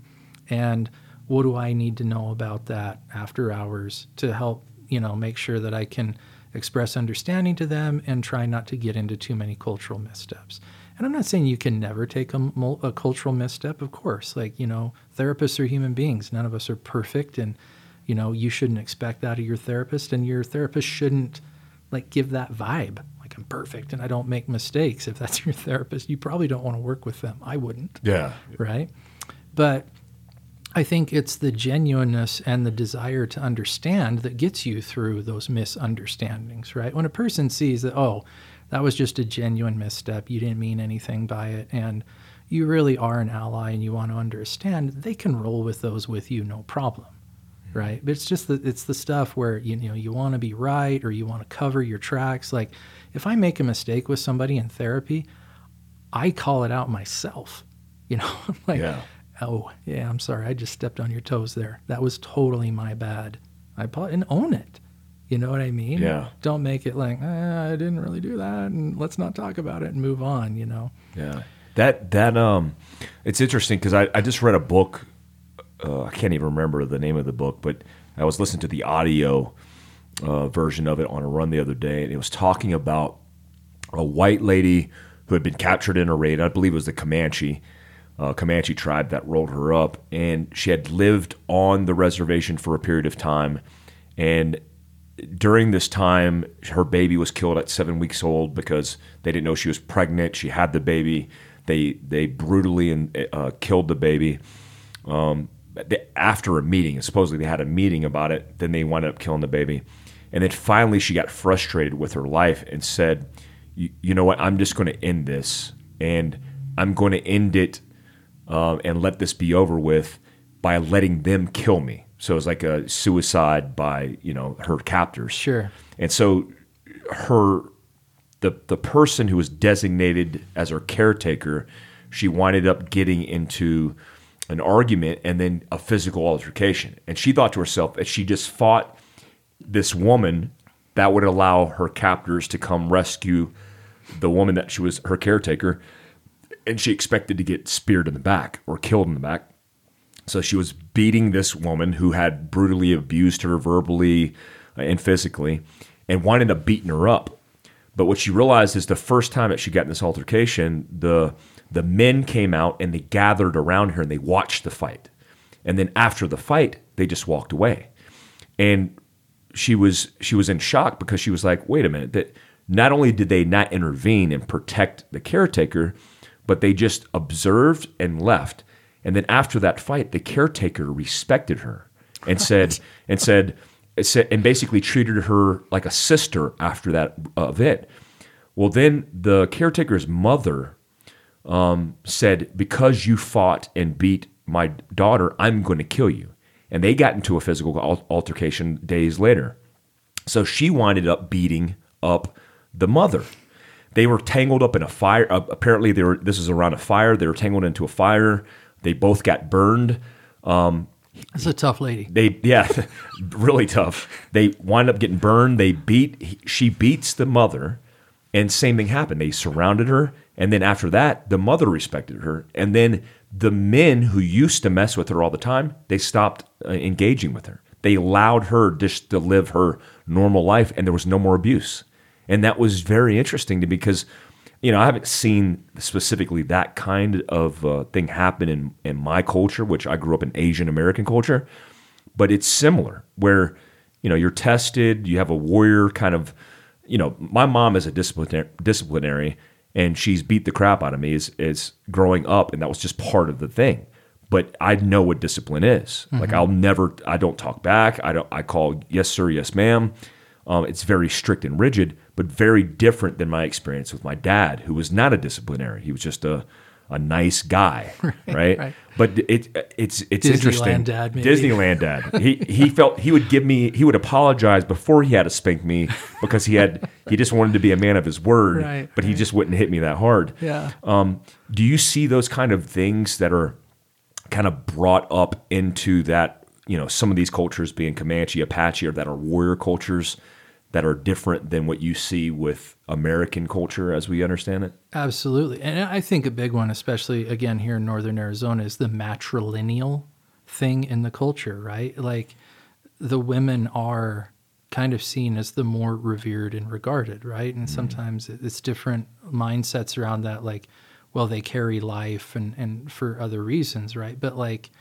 you know, way back in the day when people were super traditional in Navajo way, like when you married a girl, you left your family and you went and lived with her and her family, mm. right? And like when you as a as a Navajo person, when you identify yourself according to your clans and you identify your four primary clans, right?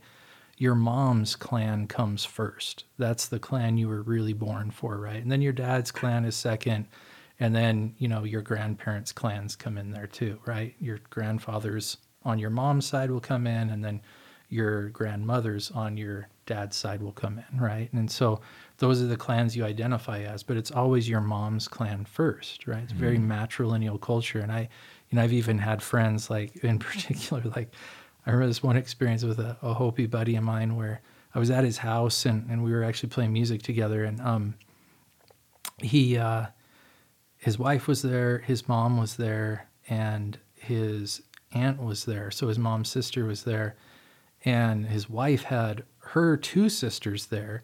And like all these ladies were just like berating this poor guy like the whole time, just like uh-huh. verbally abusing. Yeah. And hey, come do this, come do this. And like I'm like waiting to play like music to jam with this guy. And he's like got to get all of his like honeydews out of the way first, right? And he comes in and he gets all done. I'm waiting like 45 minutes, right? But I'm watching this whole thing and, and I'm, you know, pretty aware of like these cultural differences. So I'm just like kicking back Going and keeping my it. mouth shut, you know, like this is what it is and I need to wait. And he comes in, he's like, dude, it is sometimes so hard to be a Hopi man in America. Because he's like, I know you at your house, you don't get treated like this. and I'm like, yeah, it's pretty rough, dude. That Like, is. That is, a legit. So the women run things more in those in Yeah. those cultures. Mm-hmm. Uh, uh, What kind of you know? I grew up in. I didn't grow up exclusively there, but I lived in North Carolina for a period of time where many of my friends were Lumbee Indian, hmm. and that culture. There's a one alcoholism, especially in the North Carolina part of it, is rampant in Yeah. that culture. All the guys, all the buddies that I grew up with who were Indians, grew up in abusive house households as well as having alcohol tear those households apart. Um, very warrior mindset and driven in in their attributes Yeah. character wise. Uh, they would never st- they would never stand down. I mean, these are some of the toughest dudes. I played football with them, but also fought them and grew up with them in that kind of culture. And I was always amazed by their resiliency. Um, as I, I hear it a lot in podcasts I listen to and what I read about growing up as a child as in a Native American in a lot of Native American cultures being that tough and then that having an impact into adulthood obviously because that's just going to transcend. Is it more a problem there versus American culture or white America? Um, and and how do you deal with that in therapy? Like what's the what's the tactic and the approach and, and therapy and working through that problem set So, I mean, yeah, I think it is like vastly more present in those communities than it is in like, you know, quote unquote white America. Sure, there are, you know, dysfunctional alcoholic and abusive families in white America as well, for mm-hmm. sure. There's no question. But what you're really talking about is the effect of intergenerational trauma on communities, right? I mean, the Jews saw the same thing after the Holocaust, right? There is massive physical abuse, sexual abuse, substance abuse, and all that stuff like that. I mean, it's an incredibly traumatic experience that was brought on these communities, right? And on top of that, like, I think a lot of times we like to think of this stuff like, well, that was in the past, right? Like, all the oppression happened in the past, but the power structures that set up that oppression still exist today. I mean, reservations are economically oppressed, right? There really aren't like you talk about driving through reservation community like, oh, like there's a McDonald's and a gas station. Yeah. There aren't a ton of stores, right? And and there are a lot of reasons for that. And um, we don't have to go into that necessarily, but in a lot of ways that has been intentional, right? I, Yeah. I mean, it's a very difficult thing that the United States deals with having sovereign Indian nations within their own borders. And I think it's a political nightmare for some people. And some people are like, we just wish this problem would go away, right? Like it's this problem having different people in America. Like Yeah. we see ourselves like, oh, we celebrate diversity and, you know, this melting pot or whatever. that were here before Yeah. we showed up Right, but we're here before we showed up. Yeah. As long as you, you know, drink Coca Cola and buy Fords and whatever, you know, like then we'll be cool with you. But you've got to go along with what our thing. And um, so, I mean, when you have like this generation upon generation of specifically targeting a person's culture and trying to dismantle that, right? And destroy their identity and mm-hmm. leave them lost, right? And without purpose. And now it's very difficult for them to even get jobs and feel like, oh, yeah, I'm of value to my family and stuff like that. It creates a tremendous amount of despair. Not only that, you destroyed family structure by sending generations of Native Americans off to these dormitory schools where they were punished severely, often just because they were native, but especially if they were exhibiting things related to their culture and stuff like that. And they weren't raised by their parents anymore. They were raised by mean dorm staff, right, that treated them super poorly. So, how do they learn how to parent, right? Like this very mean, kind of militant type parenting style, right? And all of that stuff just starts to stack and stack and stack and have an effect. And it gets passed down generation upon generation upon generation. And so, yeah, you see massive amounts of substance abuse that's really people trying to mask and run away from the despair a lot of times that they feel in not having opportunities and not having a strong identity anymore yeah. as an Indian man, regardless of what your actual tribal affiliation is. It seems like very socioeconomic because absolutely. I mean, there's when I lived in Northern California in Amador County, there's an Indian population there, and I, I don't remember the uh, Indian tribe that's there in those that area, but they're known to be very rich in mm-hmm. in resources. They have it, it's casinos. Not, yeah, yeah, and mm-hmm. the casinos aren't just like some janky casino. Mm-hmm. These are beautiful areas, and and this is this particular place is in Jackson, California, and all their houses are around the casino. They they drive around in nice vehicles. They have nice schools their kids go to, and it just seems super squared away. And then you take that on the in the contrast, the Navajo, where they live in the middle of a desert field with no agriculture, with no opportunity, and the disparity is completely different and and very aggressive. And you imagine growing up there, and I, every time I go to a gas station there, I'm like, man, everybody's. You know, most of the people that I see are obese uh, they have health issues. Um, and there is no, it's not like there's a whole food setting up there. It's not, you right. know, they're eating garbage food. What, what's the change? What's the, what's the way in which you therapeutically kind of navigate that when you don't have an out besides them finding the out within themselves right. or maybe displacing themselves from the situation they're in? Well, I mean, you start by uh, it's a little bit similar to what we were talking about, like with your experience in the military. Like, and this is where that cultural background and knowledge is so important, right? Is I I can normalize that despair for them. Like, hey, I get why you're despairing. I get why you feel like your life sucks so bad. Because it kind of does. Yeah. Like it really kind of does. And and you've had a hard go of it. And there's a reason you're where you're at, right? And the reason is not necessarily just you. Mm certainly like you know we all have choice and agency and stuff like that and you know and that's really where you know you try and help people discover their power in their own lives and that's where you know therapy really starts to have the effect and the influence. But you can't start with just saying hey you have power go out and do different things and make different choices. You have to help them you know feel that empathy and identity of what the real problem is that they're dealing with and realize that oh okay. I think a lot of times people come to therapy and they're like, there's something wrong with me, right? But then when you really hear the circumstances around a person's life, sometimes it's like, um, you are literally having a normal reaction yeah. to a very abnormal set of circumstances. Yeah. Like, this is not how people are supposed to grow up. This is not how life is supposed to be. Like, to even use that word sometimes, because that's a sticky word, supposed to be, but, mm. you know, this idealistic stuff. But I think that, you know, really helping that person know and understand that, like, hey, yeah, there's a reason you're here. We, we get it and we understand it's not all your fault. And what are we going to do now to try and mitigate the effects of all this stuff and move forward?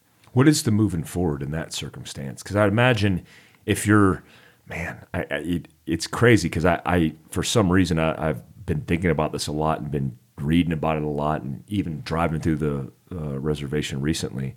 Uh, it's always on my mind. Uh, what what do you do when you're in that circumstance and you, you don't have much in resources? Do you encourage them to leave, displace themselves, to make other choices to potentially evolve?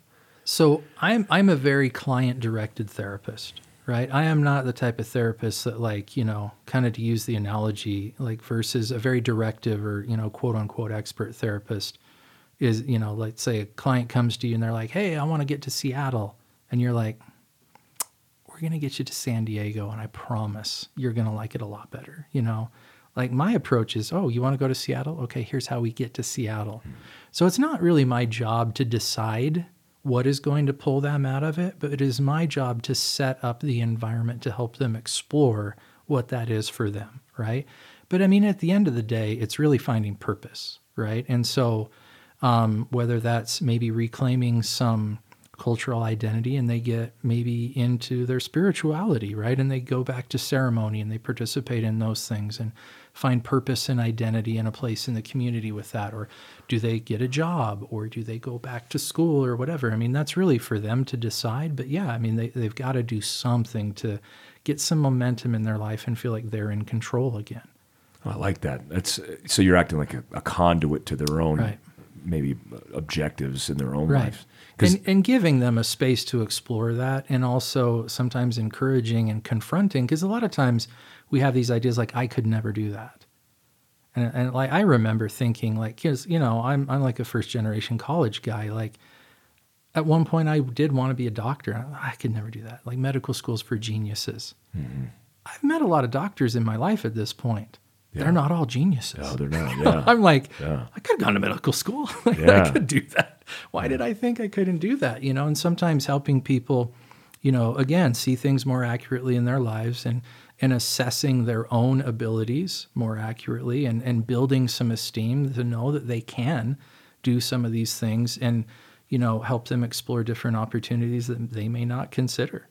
Hmm. How does spirituality play into this? Because in a subculture with, I don't know, peyote, I, I had special operations buddies that, that carried peyote around their neck and they grew up, you know, doing ayahuasca ceremonies and stuff like that and very spiritual and connected to the world. Right. Um, how does that play a role in therapy when it comes to, you know, helping them understand their path? again, I think it's like being malleable as a therapist. Like I like to say as a therapist, I ride shotgun. You know, I mean, you're driving. I'll go wherever we need to go for you. And and and you know, and I think being able to respect all belief systems and even respecting people that have a lack of a belief system or spirituality, right? Like, oh, I'm an atheist. I've I've worked with native atheists. 100% like that's that's a thing. So again, like it's different for different people, but you know, being able to respect and value that like okay, I support that. Like if you want to get back into your spirituality as a native person, then yeah, go do that. And you know, it's funny you mentioned that like you worked with guys in special operations. It's always been really shocking to me that Native Americans are the most overrepresented ethnic group in the United States military. Hmm. That blows my mind. Like per capita, more natives serve in the military than any other ethnic group Wow. like and and you also have to understand the scale. Like because some people be like that's weird. There aren't that many natives in the military right? But if you look at like the last census the native american uh, population in the united states was 1.7% of the total population. And i'm sure that's a little bit underrepresented by census numbers but it's a very it's like 2% of american people are native american which is kind of crazy if you think about it because this is america Yeah. and they're Native Americans, and only 2% of Americans are Native American. But a huge percentage of those Native Americans are going and serving in the military of a country that has historically enacted a genocide, both literal and cultural, on them and continues to oppress them to this day. And there are still treated agreements that aren't being honored by the United States government with many Native American communities. I see that legislation all the time being, um, you know, confronted and then saying, "Hey, we you owe us this," and the government conceding and saying, "Okay, sorry," and paying fines and everything. I just read a, a whole story on this. Yeah. Um, what is the what is the perception of uh, Native Americans that you've worked with and their ideas of American, you know, politics, ideology? Do they is they creating a line in the sand and they're just like we don't want to get involved in that and they have their opinion?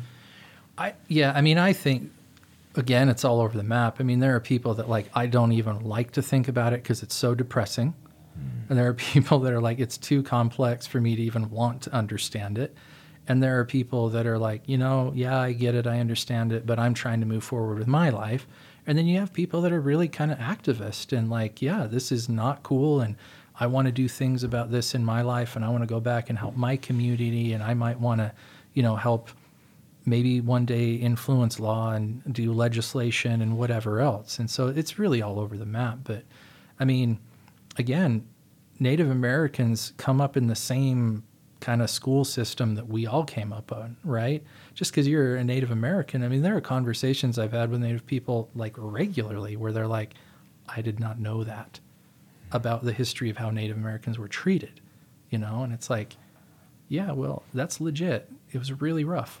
it's still not great. Yeah. You know? How do they receive you as therapists in the blind? Like if a guy shows up and he doesn't Sure. know expect know what to expect from a therapist, and you show up, how do, how does that go? Right. So, I mean, it's funny because when I came, went to work for NACA seven years ago, I, I was like, ooh, I, I don't know how this will always go. Right. Um, and I think that, and this kind of will dovetail into something again in a second, but um, I thought, like, oh, a person's coming to literally an urban Indian center, they might expect to be treated by a native clinician and therapist. And, and part of the reason they're not is because there aren't as many of them, because their educational opportunities aren't the same. And so that's a big issue there. But the other thing is, is I've had a lot of native people be like, nah, actually, I prefer that you're white, right? As long as you express respect and understanding and a desire to be fluid and go where they want to go. It's funny, I, a lot of times what's reflected to me is Native American people will say things like, well, we're really gossipy. And I'm like, and so they see, see working with a, an Anglo or a white or a non native therapist is like their privacy will be more protected. Because, oh, if I work with a native therapist, what if they are clan related to me or Oh. they know somebody I know Yeah, and they're going to about that. they're going to talk about me and it's going to get out in the community and really that privacy component is the huge foundation of therapy. A lot of people just aren't going to want to do this really deep personal work if they were worried it's going to get out somewhere right? Yeah. and so it's it's super important to maintain the integrity of that privacy. But and again this is kind of like normalizing something for people. Sometimes i'm like you have no idea how many native people say that to me it's not because you're native that's not like a native trait it's just you guys come from small towns Yeah.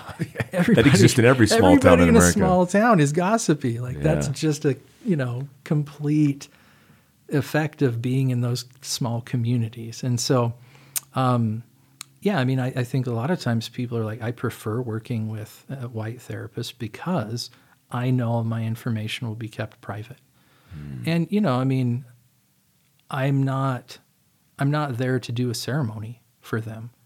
I'm there to provide a behavioral health service. And so I don't have to be native to provide a behavioral health service, right? If they want ceremony, they should go to a medicine man or a or, or however they say it in their own particular tribe and get that from them. That's not my role. Like there's a guy for that, and I'm not that guy. I'm the therapist. Hmm. And so, yeah, if you want to do the spirituality thing, go do that. You're here to do behavioral health. I'm here to do that for you. And, and I think a lot of people are, they can really easily see that distinction. That's not that complex. Do you, is there a combination in therapy of uh, the pharmaceutical, you know, combination of Mm-hmm. you know psychs, uh, uh, psych drugs with with therapy? I've heard like the biggest success rates are the ones that combine some kind of protocol for uh, I don't I don't know how to define it, drug therapy or whatever. Sure, yeah. And on top of that, with the actual therapy sessions. Right. So, I mean, that's a really good point. There are a lot of people that are really kind of drug averse, right? There are a lot of people, and even I've had a lot of clients over the years that are really into recreational drugs, but they absolutely are not interested in like medication for their behavioral health disorders, right? it's like, well, that's an interesting thing. Yeah. Like, I'll do drugs. I'm not doing those drugs. I'll do all natural drugs. Yeah. trazodone, like the VA Sure. Mm-hmm. prescribing trazodone. I felt like a zombie. Sure. They, they pre- prescribed it for me for sleep because Right. that was what I wanted it for. Yeah. But it That's what it- it's probably best for. Yeah, and when they gave me the label, it literally said for depression. Yeah. eh, Or anxiety. It's I like think. a Gen 1 antidepressant. Yeah. Yeah. It said for depression and anxiety. And so I looked at it and was like, wait a minute. I said I wanted this for sleep. And then so it said that, and I was taking it for sleep. Mm-hmm. But when I woke up in the morning, I felt like a zombie all day long. And I realized that I, a lot of things that I didn't that I necessarily cared about during the day that would cause me anxiety. I really didn't care about it, but I didn't care about a lot of things because I was like a zombie. like I, I was Just numb and out, I was yeah. dead to the world Sure. and and so I've I've heard there's maybe scales or protocols for scales of that with therapy. Yeah. So I mean, you're you're going to get the world according to Aaron Rasband for a moment now. So take with as many pounds of salt as is necessary. But like, I I have been doing this for over a decade now, and uh, solidly over a decade, and I've seen the results with medication all over the map all over the map. You know, oh, okay, I'm going to take a, a medication for my behavioral health condition, and it it helps.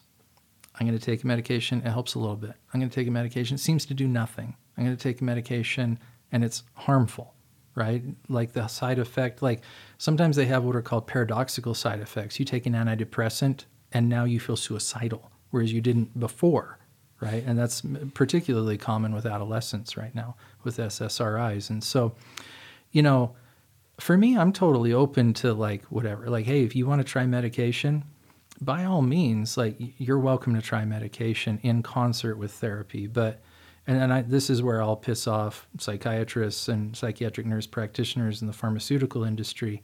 But a lot of times they're kind of selling that treatment as like a long term treatment. And it's not really meant to be. It's not really been studied that way. You're not meant to take an antidepressant for the rest of your life. You're not meant to take anxiety drugs, anti-anxiety drugs for the rest of your life or whatever. There are very few behavioral health conditions where you are long-term going to need medication, and those are things like schizophrenia and bipolar disorder. So you're taking antipsychotics or mood stabilizers, right? Other than that, that medication and this is where I'll probably piss people off, and I don't mean it to be pissing people off. I just want to call it what it is medic- medical treatment of behavioral health issues is symptom reduction. It's not necessarily totally treatment, right? Mm-hmm. It's an adjunct treatment. If you're going to take medication while you do therapy, that's a really great idea. If you want to do therapy without medication, that should be fine. If you want to do medication without doing therapy, I wouldn't recommend that mm. because the medication it might change how you feel, right? Let's say you're super depressed, right? There are a lot of cognitions that are going to attend being super depressed.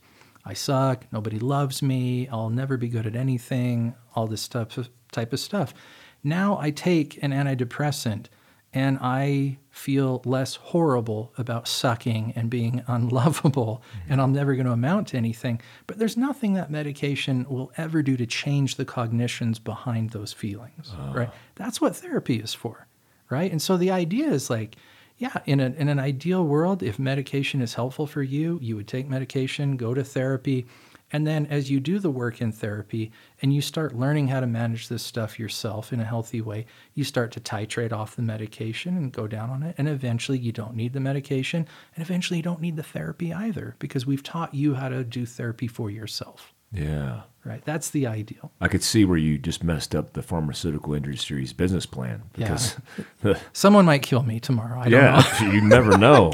I, yeah, and I could be yeah. wrong too. Like, you know, Yeah. that's what I'm saying. Take as many pounds of salt. But that's what I've seen clinically in over a decade of clinical work that, yeah, that, that medication is sometimes very helpful. And for those that it is, I would never take it away.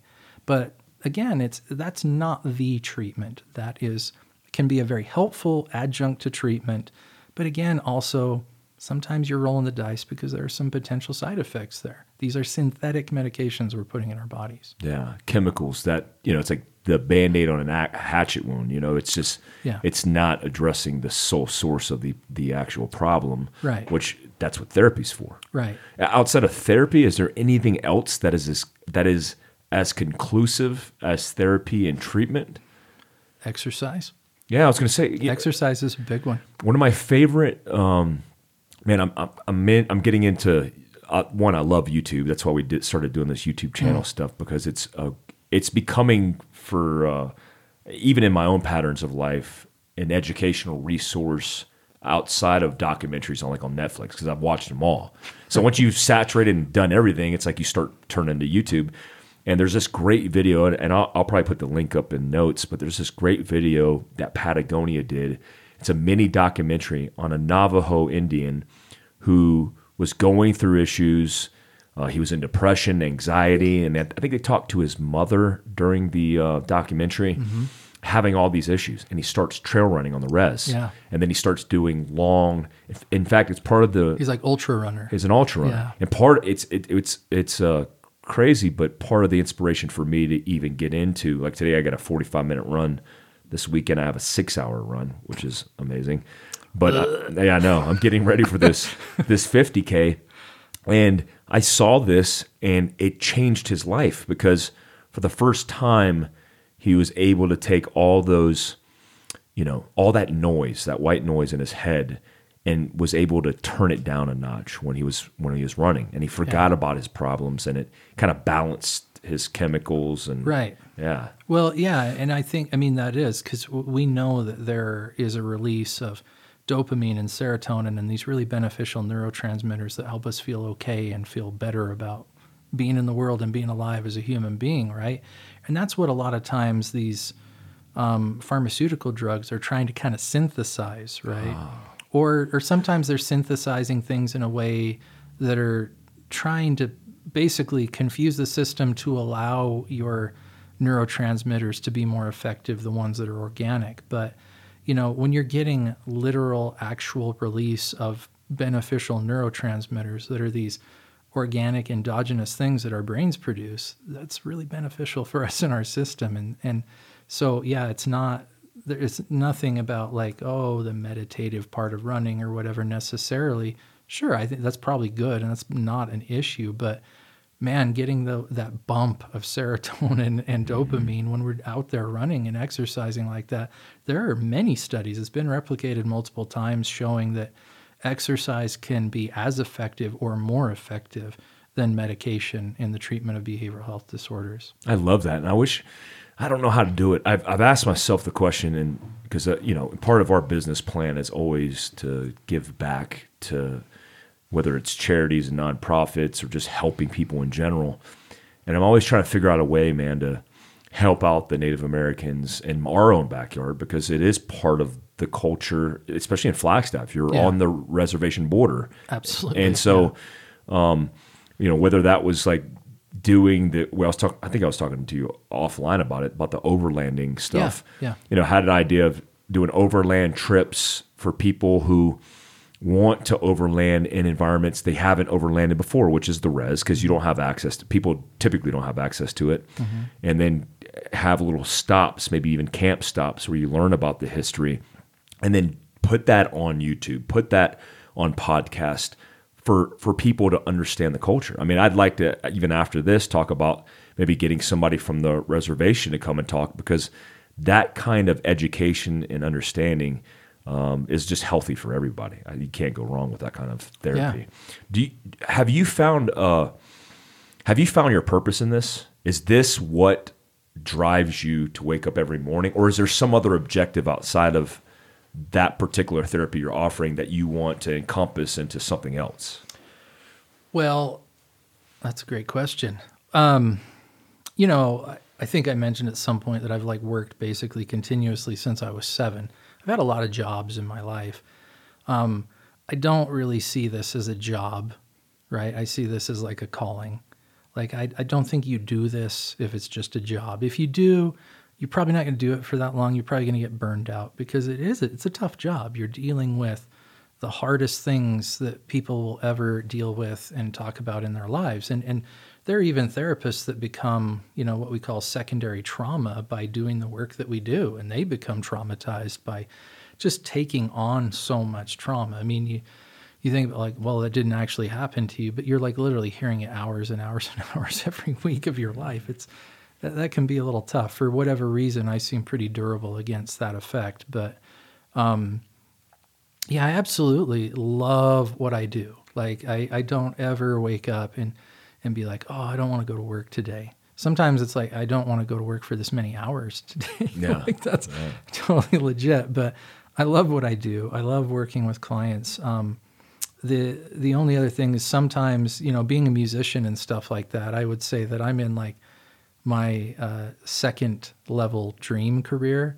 like if I could be any, I'd be a musician. That would be that's my first love. Like I love, love, love music and playing guitar and writing songs.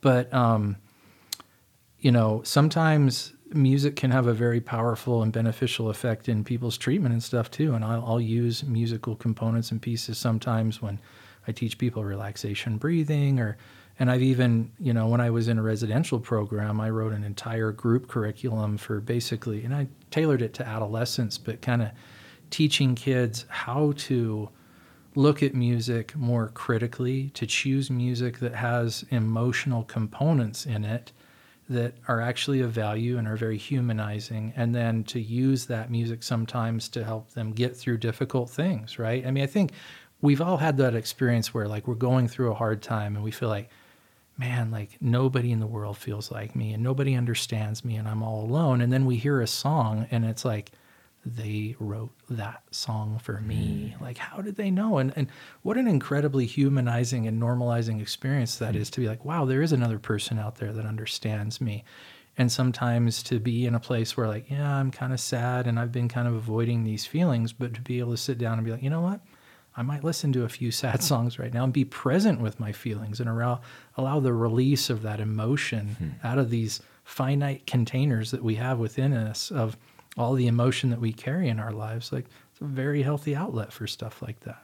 That's interesting. I never thought about that. I've you know I've I've heard songs that in three minutes could evoke um, more emotion than you know a two hour movie, a yeah. three hour therapy session. Absolutely. It's just, just have you have you have you thought about starting uh, a program, nonprofit, or something that involves music with therapy?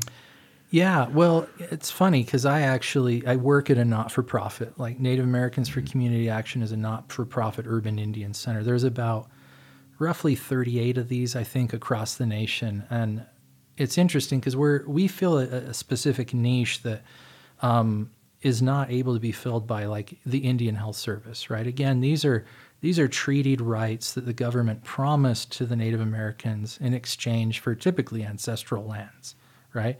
You give up our lands, let us move you over here, and we promise to give you health care and education, right? And sometimes that health care was smallpox blankets, and sometimes it was yeah. boarding schools where we're going to destroy your culture. But um, that was kind of the trade, like the deal with the devil, so to speak. And so um, I actually was able to write a grant a few years ago. I'm in the last year of that grant cycle. Uh, I got on Uncle Sugar's, you know, m- one hued green rainbow and wrote a grant yeah. to fund the work that I do under what is called a methamphetamine and suicide prevention initiative program.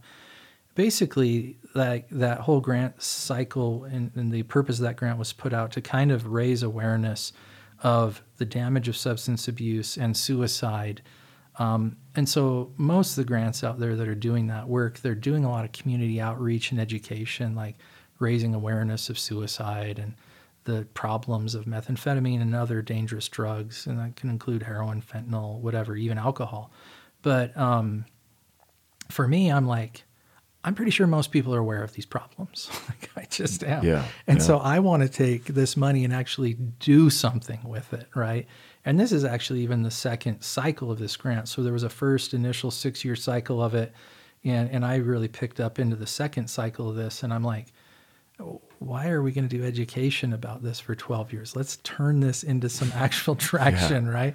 It just seems like an interesting use of money to me. But so I really wrote my grant as a clinical service delivery to like you know actually work with these issues that eventually do lead to things like suicide and substance abuse and stuff like that. And so in that i i did set aside you know some place to kind of take my little music group and try and work with adolescents and stuff with that. And um one of the problems i had with it is i, I tried to work in like a, a, a native dormitory right? And the problem was I, they, I went to them, hey, I want to do this. And they were like, oh, that sounds great. That'd be amazing. Come, come do it, please. And so I, I started doing it, but the place was just so poorly organized that I'd literally show up week after week after week. And they're like, oh, we scheduled something else. And the kids aren't even at the dorm today. And, and it just oh. like ran me to the ground. So I'm trying to, to scratch my head and figure out where else I can do this. I might try and move into doing this in like a an alternative high school type setting mm-hmm. where you know I know the kids are going to be there and see if there's any way I could do it there and reach in particular kids that really need you know interventions and, and options for interventions that they may not receive otherwise. A lot of times kids in alternative schools and stuff are there because maybe they don't have great parenting and so they're not getting some of these options at home. Yep. So your your wife is is into uh, philanthropy as well Mm-hmm. and helping people and giving back, and she does some work with the homeless population. Yeah. And Flagstaff as well. Is this something that you guys have decided as a family, um, or is this something that you have been tied to separate as individuals or is it, you know because it seems like you guys Yeah. are very giving and very Yeah. that's that you're very empathetic to these kind of circumstances is that something culturally that you guys are are doing Yeah, I mean, I, I think so. It's not by plan, really. I mean, the the therapy thing. I mean, I my wife didn't know that I was even considering being a therapist necessarily when we got married. Um, that was something that came later because again, I was working construction at the time and considering joining the military and whatever. And and I think that and that was honestly a huge shift and change in our relationship because when you become a therapist, it kind of changes you as a person yeah. quite a bit over time right Absolutely. Yeah. It's an incremental thing that you may not notice, but your family's going to notice. I mean, my kids a lot of times will say things like, turn it off, dad. Stop being a therapist right now. And I'll, I'll be uh, like, oh am i doing that there's not a switch for this anymore. Yeah. This is just who I am. this is me now This Yeah. is me. I'm, I'm just a different person now. Yeah. Like, and, and like, so I think that, um, you know, she had to navigate through her husband becoming a different person. But I think fortunately, we we did just kind of find each other in this universe of like, yeah, just like-minded and like-hearted people. And you know, when she started doing the work that she did with homeless people, I, it wasn't even necessarily some huge design. I think she was just drawn to it, just like I was drawn to what I was drawn to. And and the joke now is like, you know, we both obviously want to be super rich because we both work for not for profits. yeah It's like, We're just here to help people. Like we should have been bankers or something. But like, yeah, it's. I think it's just one of those things where you know, fortunately, we found each other, and yeah, she's way more incredible than I am, and does so much to you know work to help homeless people all over northern Arizona, and even does a lot of work at the state level. Yeah, you got you, you. Both of you guys are great people. Um, in this in this world of coronavirus now, um, are you guys doing anything different in, in your household for preparation? Or are you guys riding it out and just waiting for the circumstances to unfold? Yeah, I mean, it's kind of hard because, you know, I think, you know, I, I I was an Eagle Scout. You know, I grew up in that be prepared type mindset and stuff. So, you know, definitely I think it's a good idea to stock your shelf with some staples. Yeah. You know, and, and that's something that we've done. But we're we're not trying to get into like the the paranoia around it. I think sometimes, you know, the way society reacts to some of these things is we start creating problems that are even worse than the problem actual we're problem trying itself. to prepare for, right? Absolutely, People yeah. start running supermarkets dry of stuff, and then Yeah. people get all opportunistic, and now it's like, oh, if you want to buy a a mask on Amazon, it's like thirty bucks a mask or something like that, and people are just like, uh, ching, I'm gonna, I know. There's Yeah. people who bought masks to sell masks. Yeah. I'm like, can you imagine if we started selling masks and upping the price? Like, hey, we just by by chance we have masks sitting yeah, like here. like you're a house flipper or something. Yeah. I'm gonna flip these masks, bro. It's just insane. Make 400% a lot of people are doing that. We're Yeah. trying to at, at my house. We're just we've basically just bumped up the numbers of stuff that we typically have on Yeah. the shelves, anyways, as a consideration. And then Yeah. we've seen the mask thing. Like some guys like, hey, can you help me? Uh, I sell. Uh, NBC mask, and I was interested if you want to do something. I'm like, no, I'm not doing that, man. I number one, If it gets that bad, don't go outside. yeah, stay in your home. In your number house, one, yeah. but I'm not going to be interacting with people wearing a pro mask, Right, And right. and and even the surgical mask, which uh, in this particular situation really isn't that effective. Right. It's just like, why would you go down that road? I mean, if you're gonna go that route, just go like balls out and get an ET suit. You know, Yeah. like the whole bio. You might as well if you're going to And just do roll that. through the world like that. yeah, you know? it, there's part there's part of me now with this whole thing where I'm like, you know, because they're they're eighty percent of the people who get it are fine, and then they have immunity. It's like Mm-hmm. Right. that get out of jail free card forever, and I'm like, man, maybe I need to get this in me because it's like a, Right. it's acting as a vaccine Yeah. because it's the immunity that you get with all the benefit of getting the the virus and getting through it. Yeah. and I'm like, can I get a mildly corona sick Yeah. person to like lick my hand? if if the time to get sick is now, let's just get sick now, so I don't have to worry about it down the road. Right. Um, are you guys? Because you guys trained together when you guys came here with Mm-hmm. us. Is it something that you've instilled in your children growing up to have a more prepared mindset? Yeah, for sure. And and maybe sometimes to their detriment, they're like, "Come on, Dad! Like, do we really have to do this? Are we gonna really go out and shoot again? Are we gonna do a fire drill? Are we gonna do this stuff? Like, why do we have to put this in the car? You know, yeah, like yeah. you know, Our age, we love that kind of stuff. Yeah. When you grow up, I mean, it's the technology oh my world gosh, we dude. live in. If I have a Swiss yeah. Army knife that I got when I was like 13 years old, and I still have it to Oh, this yeah, I do too. When I I, went mine. through the Boy Scouts and all this, Love it. like I love that stuff. And you know, I like we've done things where we've gone out. I remember when like Bear Grylls Mm-hmm. program came on TV. My sons were like, "Oh, that's so cool," and I'm like, "We can do that. Let's go out and do this." We go out and literally. Yeah. Build a shelter and don't Yeah. take a tent or a sleeping bag and build a fire That's and all awesome. this stuff. And the kid's like, "Oh, this is amazing!" And mu- maybe much to my wife's chagrin, I'm sure this is my influence, but my oldest son now is like, he's like, I want to get an option 40 contract and go into Really? the military. Yeah. Wow. And he's starting to prep and train for that. That's awesome. yeah. Well, let us know. like- We'll- we'll- oh, absolutely. yeah. I'm like, Gabe, we're gonna we're gonna put Yeah. you through Mike's Soft soft, prep. prep. course, Yeah. and he's like, okay. That's the most satisfying course that we run. It's the we Cool. don't. It's not even a good business decision because we don't make a lot of money. It's just not even. It's just. It's almost like we.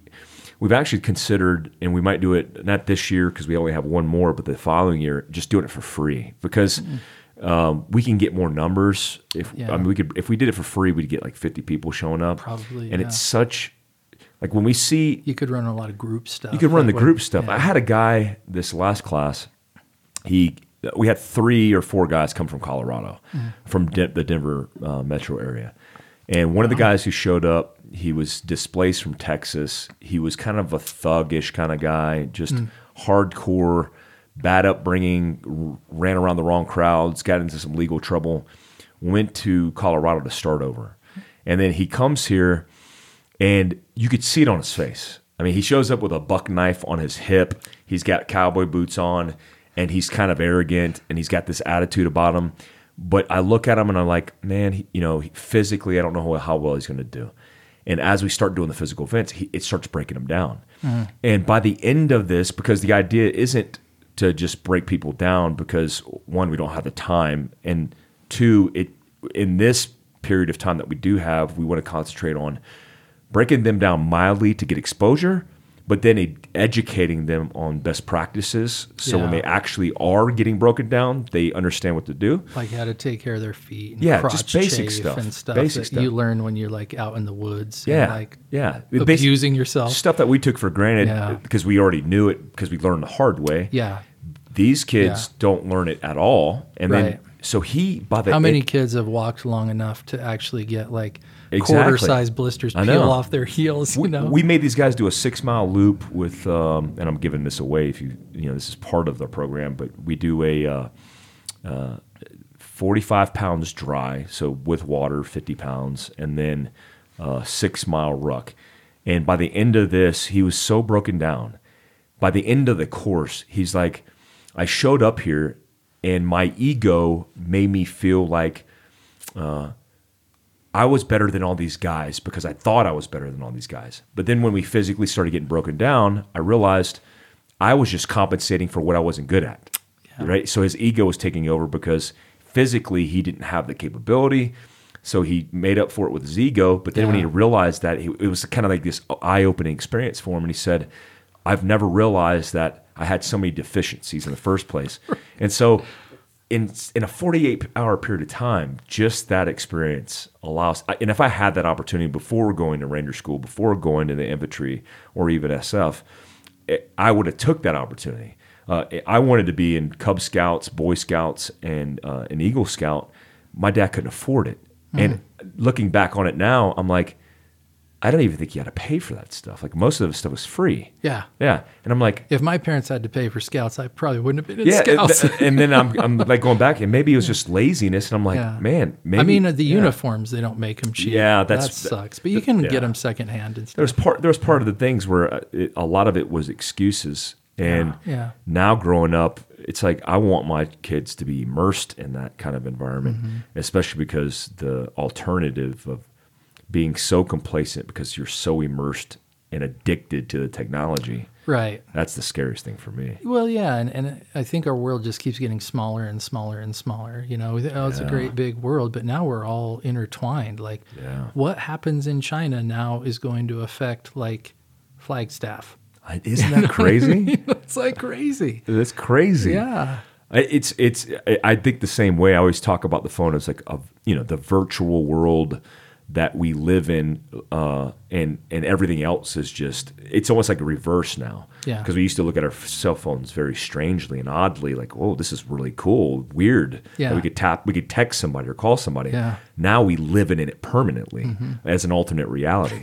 It's totally- Um, and so our normal reality. Are you seeing any of that in therapy? Like, Yeah, for sure. Yeah. I mean, especially with adolescents. I mean, you know, I, I'm an older guy. I didn't grow up with cell phones. I was born in 75. And, you know, like, I didn't have my first cell phone until I was probably like 32 or 33 years old, you know, and I actually Yeah. Uh-huh. didn't even want one. I remember being like, uh, that's just one extra way for somebody to bother me. yeah, Like, they'll just call me on it. I have an office phone. I have a house phone. I don't want another phone. I know. but they weren't as capable back then either. But now, you know, with all the apps and you can internet and Google Yeah. navigation and all that stuff with your phone, I mean, they're very powerful devices, but then also people become very, very dependent on them for everything. Yeah. You know, uh, I'm depending on them to be able to find my way around town. I'm dependent on them to be able to find a restaurant. I'm dependent on them to have friends.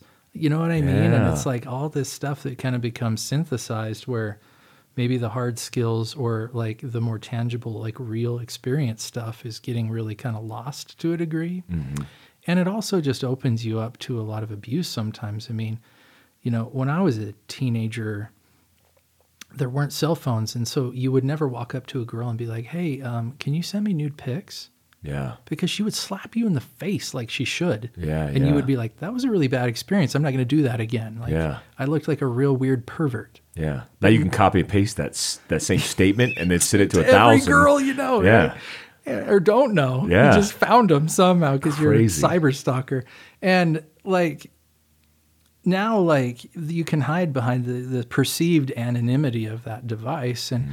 and now kids are doing things that they would never really do in, in real life or IRL, as the kids say, right? And it's, it's really having a strange effect on society sometimes. And, you know, there are a lot of good that comes with them. There's a lot of bad that comes with them too. You know, I think it would be really good for us as human beings to learn some sort of balance with these things that are are very powerful and can be used for our good and also very easily can be used for our detriment, right? Yeah, And I don't know. I mean, I, I think too, like how many times has stuff like that caused problems in the military? Like, oh yeah. you know, oh, people in China can track the movements of units because Yeah. of their phones. TikTok is this. You know, they just determined it was a it's a collection device for information and intelligence for for the China.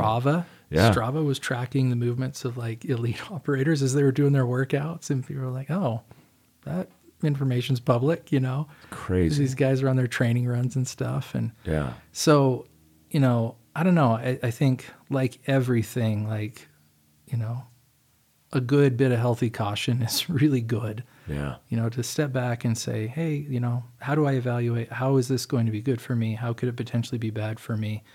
And what do I need to do with my own self knowledge of me to know how I can be okay with this, right? Because some people can have a drink every once in a while, mm-hmm. most people can't.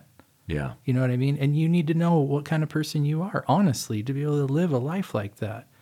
And I think that self knowledge is, is really kind of rare, mm-hmm. honestly. I think that, you know, if I could be famous for anything, there are a few things. And, you know, this being said, I'm sure probably somebody said something similar to this before. I, I am a big believer in the idea that there's no such thing as an original thought. But that being said, I don't know that I've I've ever heard anybody say this this way. So I'm gonna let my ego let me take credit for it. But um, there are a lot of things that we do as human beings that are instinctive. That's just part of the creature. And, and again, that's the value of psychology. We've studied this. We, we know this is how people operate. This is how we think. This is what we do. This is just human behavior. This is the nature of the creature, right? They're instinctive. We do them naturally.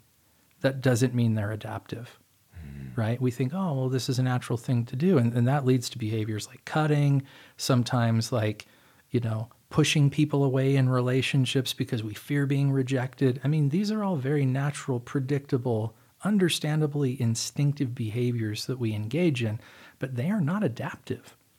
And if we don't understand these things about ourselves, then we're going about our lives behaving instinctively and thinking that's okay because it's instinctive, so it must be good and normal and natural, but it's actually not helping us at all. Right? We really need to have this. And and this I think a lot of times comes down to the stigma of mental health treatment too, which is such a strange thing. And I get that I'm a therapist, so it's gonna be strange to me. This is like, you know, take with, you know, whatever. Like I'm the Chevy dealer telling you that like Chevy's the best car. But like if you wanted to be a better shooter, you might go take a class from Mike Glover or Kyle Defoor or something like what we were talking about earlier. But if you wanted to be a better human being and you wanted to go see a therapist, someone would be like, What's wrong with you, dude? That's weird. Like, that's a problem. What? Why, mm.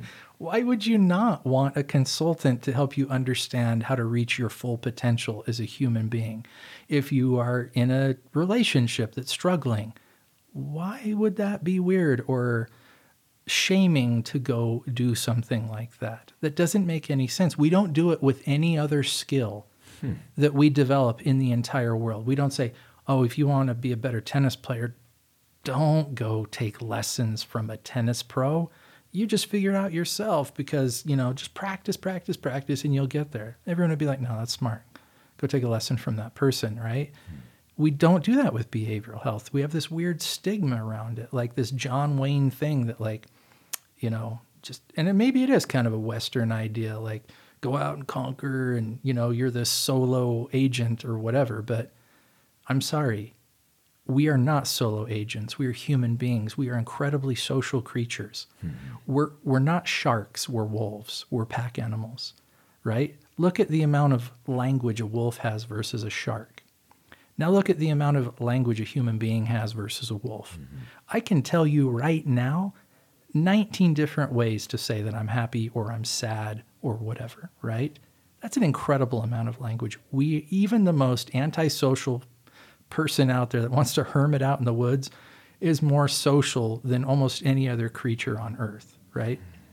We're pack animals. We need to be with other people we need to interact with other people. This idea that we need to do everything alone on our our own is crazy. Yeah, that's interesting to me because it makes me think about mindset in in the sense that mindset is something that's very vague and not definitively defined mm-hmm. in architecture. And so when somebody says, you know, have a resilient mindset, mindset is everything, crush everything, you don't know what that means.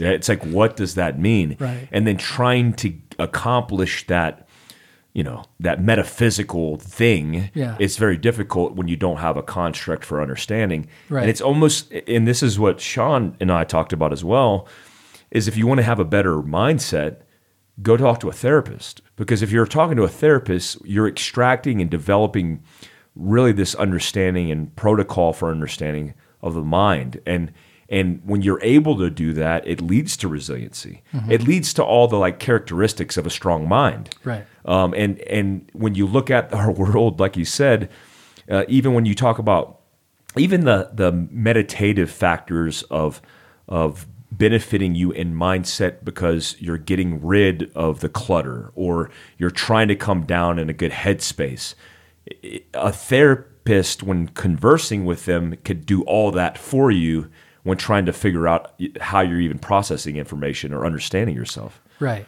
That's crazy. I never thought about that. Like if to maybe a way to improve your overall mindset instead of just going to the CrossFit gym and thinking that you're becoming more resilient because you're working out.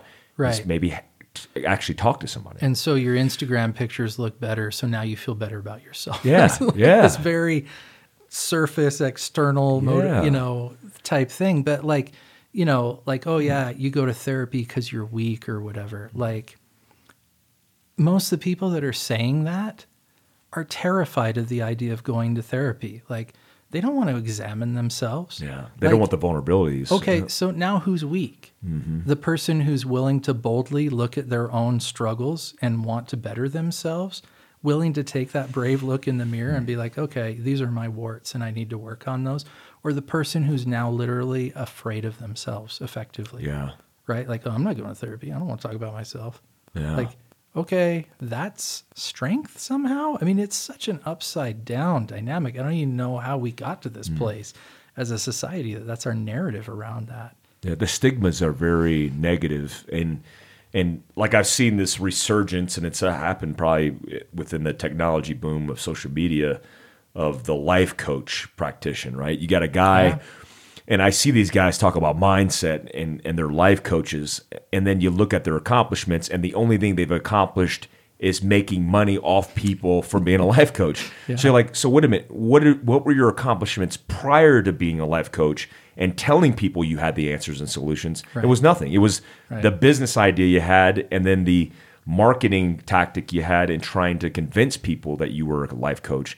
And I like the fact that a you know a person like you is that is actually a psychotherapist that has the training but has the academia to back the understanding could talk to somebody and explain and truly life coach somebody in Right. navigation. and, and is beholden to ethics, Mm-hmm. right? That protect the client. A life coach is Never not thought about that, beholden yeah. to that, right? That's true. And they're also not trained to look to their own blind spots like therapists are, Hmm. right? So when I go into a session, I constantly am having to monitor myself too, so that I'm not doing any harm to that person with me. Wow. Is there is there a protocol for report writing or the way that you report in which you report? Really? Yeah, So it's like a database and there's like a thing that tracks. Well, yeah, I mean, in in most states have you know boards of behavioral health examiners, Hmm. you know, and they're all independent. At some point, maybe there might be something national that makes it easier to move and keep your licensure. But the Arizona Board of Behavioral Health Examiners lays out these are the requirements for documenting a session. These are the requirements for how you maintain the privacy of these documents. This is how you have to store these documents. This is how long you have to store these documents. okay. Like, so there is if you do something, for example, like engage in a dual relationship with a client, like try and sell them something, it would be wildly inappropriate and potentially Yeah. unethical, right? Because you could be taking advantage of the relationship you have with that person and some of the power differential that is just automatically there, whether you're trying to create it or not, because you're their therapist. And you could do harm to that person by taking advantage of them or maybe heaven forbid the romantic stuff and sexual stuff that happens and there are very severe consequences for those things and you don't practice behavioral health anymore yeah. Well, that's a good thing that they have those Absolutely, in, in place. yeah. Is there any last thoughts on the like is that nonprofit or people able to donate to that and help that? Or is there any yeah close- absolutely. Yeah. they can go to naca n-a-c-a dot org. That's native americans for community action dot org. Um, there is a donate place on our site you know i mean we run many many many programs. There's a lot of different stuff you can see there were it, it's kind of a joke is we're like a 50 person organization that runs like 60 programs it's it's kind of interesting and that's a little bit of an exaggeration but we do a lot of different stuff to help our community and the native community at large um, uh, I I run a small private practice in Flagstaff as well, um, just a little bit on the side, just to I don't know, because I I'm weird, I'm a workaholic or something. I don't know Yeah. what my deal is, but part of it's the expense of living in Flagstaff too, and like you know you, you do what you have to do, and I love my job, so why not? How do people get a hold of you? If, is that is that something that's open to where people can sign up? Or Yeah, sure. They can reach me via email. Um, my email is Aaron Rasband, A A R O N R A S B A N D, at AOL.com. or they can reach me at my email at work is a rasband at naca.org, N-A-C-A.org. So Awesome. Can I jump one last thing though? Yeah, Just because I know that your population in particular, like the people that you talk to or the listeners of your audience are, are very heavily like military, veteran oriented, first responders and stuff like that. Um, over the years, as I've worked with veterans and, and dealt with behavioral health issues in the veteran community, I've noticed something that I think is kind of a cultural issue with the military, right? And part of it is, you know, we talk about this multicultural piece, and you talked about even having a, a counselor that was a vet, and and I think that's great. But mm-hmm. unfortunately, not every vet is going to get out of service and go into behavioral health, right? Yeah. And I know, and I won't call them out, but there were a couple of very influential guys that did a YouTube video a little while back about how basically they said, you know, don't go to be a behavioral health professional. They're not going to understand you. Only a vet can understand you. Hmm. And, I, and I think that's a bunch of garbage. Yeah. Like, I wouldn't want actually a veteran for some reason. I just wouldn't want that. Yeah, because there's a whole bunch of assumptions made there. right. I would want somebody Like- disconnected from that situation. Assumption one that like the trauma you experienced as a veteran is somehow unique to hmm. being a veteran. Yeah. Trauma is trauma is trauma. Yeah, it's like yeah. is you know being sexually abused by your family not as bad as being in combat? yeah. Like I don't think we need to start going down that road of measuring and comparing trauma. I don't think it's useful, and I don't think it's we can really even do that anyway, Yeah. right? And, and I like, and I've even had those discussions with vets sometimes. Like nobody, this is the worst trauma, and I'm like, would you rather have been like molested by your family? Yeah. Well, no, that'd be worse. Like exactly. you know, like yeah, Yeah, legit. exactly. Like so, like trauma is trauma is trauma. Trauma is human. Mm-hmm. Being a veteran is human. Like, and and I see so many vets that come in, and they sit down and they feel broken because they feel this internalized shame of like, I don't know what's wrong with me. I was a trained soldier or you know airman, sailor, marine, whatever. I should be able to handle this. Mm-hmm. And sometimes they're taught that in the military. They're literally taught like this idea that they're supposed to be able to handle it. Yeah. Right? Or it's weakness. Yeah. Or it's weakness, right? Oh, okay, I'm sorry. You went to war. You saw man's humanity to man, the worst things that we're capable of doing as human beings. And that had a negative impact on you. It should Absolutely. Yeah. if you come to me and you're like, yeah, I went to war, I saw all this death and killing and stuff like that, and like I'm totally fine, I'd be like, uh, dude, what's wrong with you? Mm-hmm. Yeah, Like what happened now I'm concerned. military, yeah. Mm-hmm. yeah, are you like a sociopath? Like what is wrong here, right?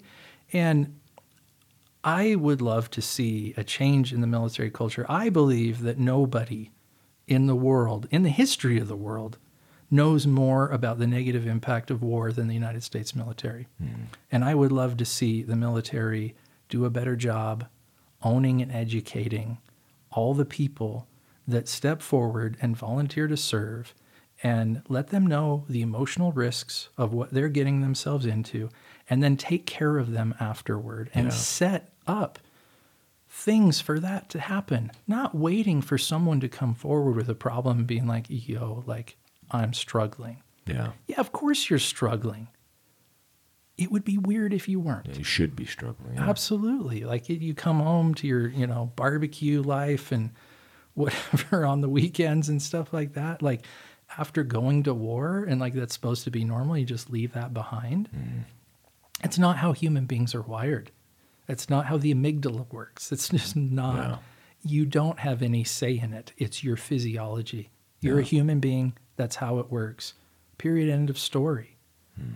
That's very interesting. I, I, I, I don't like the fact that the only help we're getting is through nonprofits mm-hmm. that are difficult to process and manage and filter. Right. Because I, you know, you have every you have a nonprofit. In fact, I just talked to a guy yesterday about this.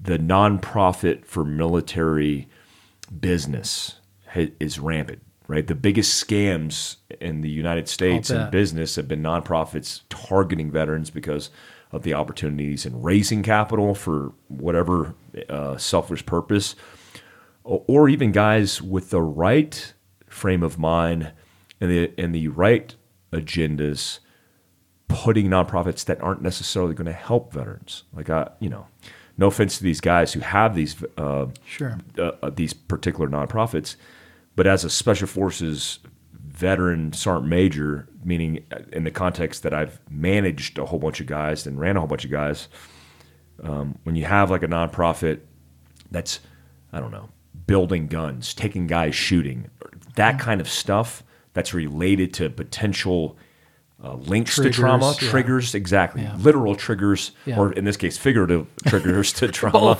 both, of them. Um, I don't think that's healthy. You know, I, I, you know, if it's if it's tied to nature, if it's tied to therapy, more most importantly, Mm-hmm. then I think that's the nonprofits that we need to focus on. And I, and I hope guys like yourself, or even uh, in, in this network, or even on this podcast, I'm, I'm going to have a technical guy uh, pretty soon on the podcast that's come up with some kind of solution to. I don't. Some he hasn't told me the details because I want to save it for the podcast to technically evaluate uh, certain things like you would in blood to identify uh, precursors of of I guess uh, symptoms of trauma that's linked to PTSD or something like that. Yeah. But yeah, I, I wish more people would pay attention to that and and and this idea that my my pet peeve as a sergeant major and as stuff are these veterans that specifically are isolating our demographic or subculture because they're saying things Right. that shouldn't be said. Yeah, I mean, and I there are guys out there in the space now. Fortunately, like yourself, you mentioned Sean Ryan and, and stuff, and I, I think what the, the Spooners and these Yeah, guys that yeah, are tell coming out that have served at literally the highest levels Mm-hmm. that you can in combat, and are saying, yeah, um, that was not cool, and Yeah. I'm it's messed with my life Absolutely. and that are starting to normalize again this experience. Like if you're in the military and you're struggling with what you went through, and it doesn't matter what you did. I've I've worked with people that were truck drivers and mechanics and did technical jobs, but still had some really unpleasant experiences going to war and being deployed. I mean, and I've even worked with people that their horrible experience in the military was being raped by their fellow soldiers. Hmm. You know what I mean? And like some of this stuff has just got to stop that like there's all this silence and we don't talk about this no like the dod i believe is the biggest employer of americans period yeah. like we need to take care of these people these are these are america's like greatest resources patriots people that are willing to step forward and serve their country and why are they not treated like that resource Yeah. Is there any resources for information that people can go to check out that are maybe going through issues or uh, referencing for therapy to learn more about it? Yeah, absolutely. I can get you some stuff off. I didn't come prepared with like links or I'll put it in the notes. like that. Yeah, sure. I Yeah, have but notes. I mean, there are suicide hotlines. There are programs everywhere. There are local community behavioral health centers. Like there are, depending on your community, there are probably a lot of therapists. Like, reach out, find somebody. If they don't work for you, find somebody else Yeah. right? Be that person in your own treatment that gets to say whether your treatment is effective for you or not. If you do your due diligence, you'll find somebody that's going to help you.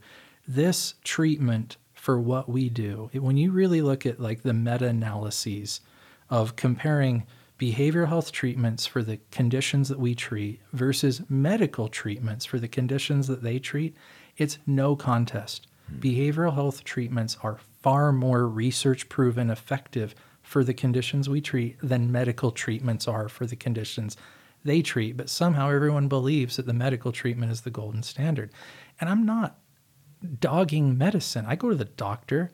I'm just saying there is just this weird upside down perception that we have in society that like somehow it's not okay to go get okay. Yeah. That's a great point, man. And and thanks for coming on the podcast and talking about this stuff. Some of it's difficult to talk about, but in your line of work, educating people on why it's okay to go to a mm-hmm. therapist and talk about this stuff, it's been an eye opening experience for me, and I appreciate your time.